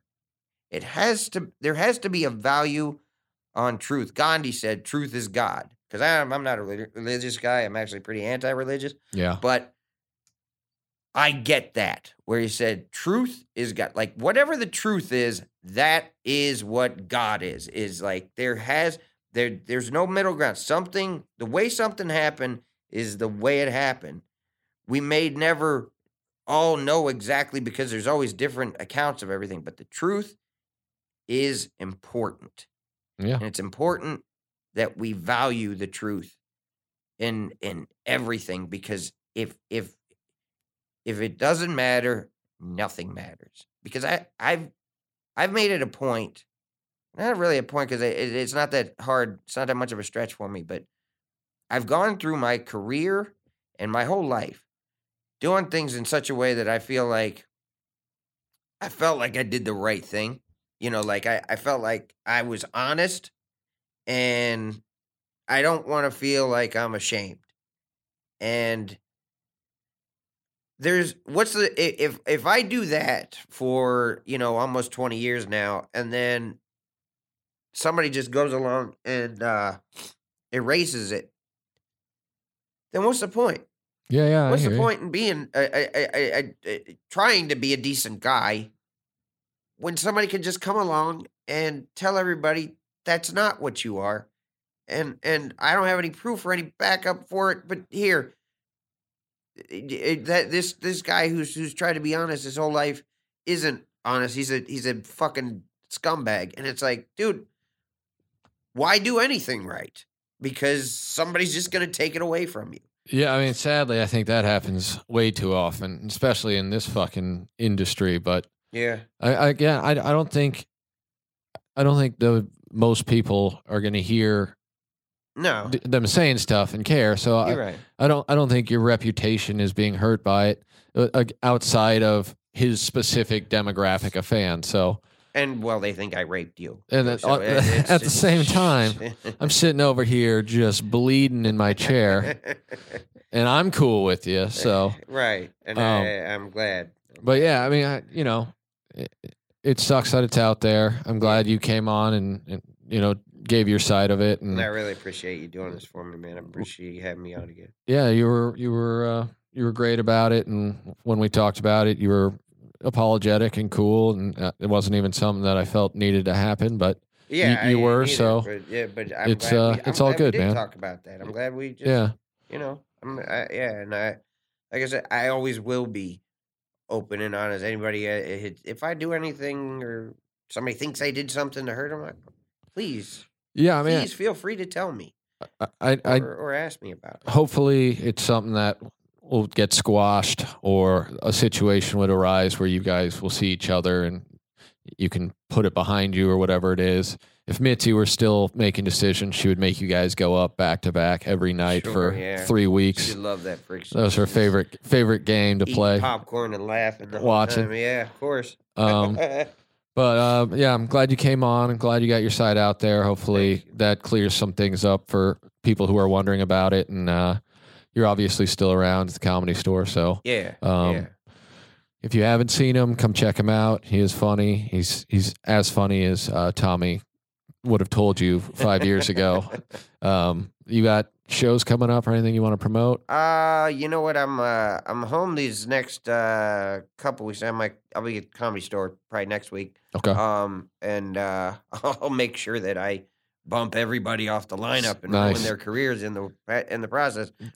Put you down um, for a solid three Sure, hours. Sure. Yeah, of course. Uh, but um, and I I I, uh, I I don't even. I think I'm going to Tampa after that. And um, Lucky bastard, Ybor City. I I try to keep it warm. Uh, this time of year it gets pretty depressing when it's cold. You go into those cold weather cities, like oh god, it's dismal. Yeah, I'm- But- I'm going to Nashville in a couple weeks with Renazizi, and I'm already just like, man, that's Oh. going to be cold as balls. I was just there, snowed in. Like it was, it was. We actually had to. I mean, I've never had to cancel shows because of snow. We had to cancel Fridays shows because of snow. It's fucking awful. Looking So- forward to that. yeah, then. yeah. Ice and snow is not fun. Um, but yeah, that and I'm just uh I've got a podcast with my wife called Domestic Disputes that we do occasionally and uh Caplets. Oh yeah. I uh yeah, check out Caplets. There's a body of work there actually to watch. So there's like 25 of them now. Is it on your website on YouTube? What do we? Yeah, it uh, was on Hulu, and then they got rid of like the short form comedy content. So it's on YouTube. It's on my website. If you can spell John Caparulo, you're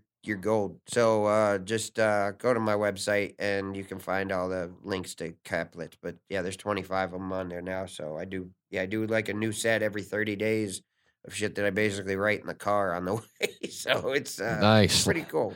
Um, Old yeah, school, last second uh, cramming for the test, really the way is, it should be. Really.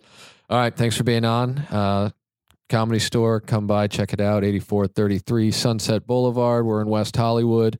Uh, not the West Hollywood part of West Hollywood, but uh, the part where uh, you know I'm the only one getting raped. So, Uh, Come here. thanks for listening, guys. Thanks for being on, John, and Thank you, uh, we'll be back uh, sometime in the next week or two if any other comedians will show up.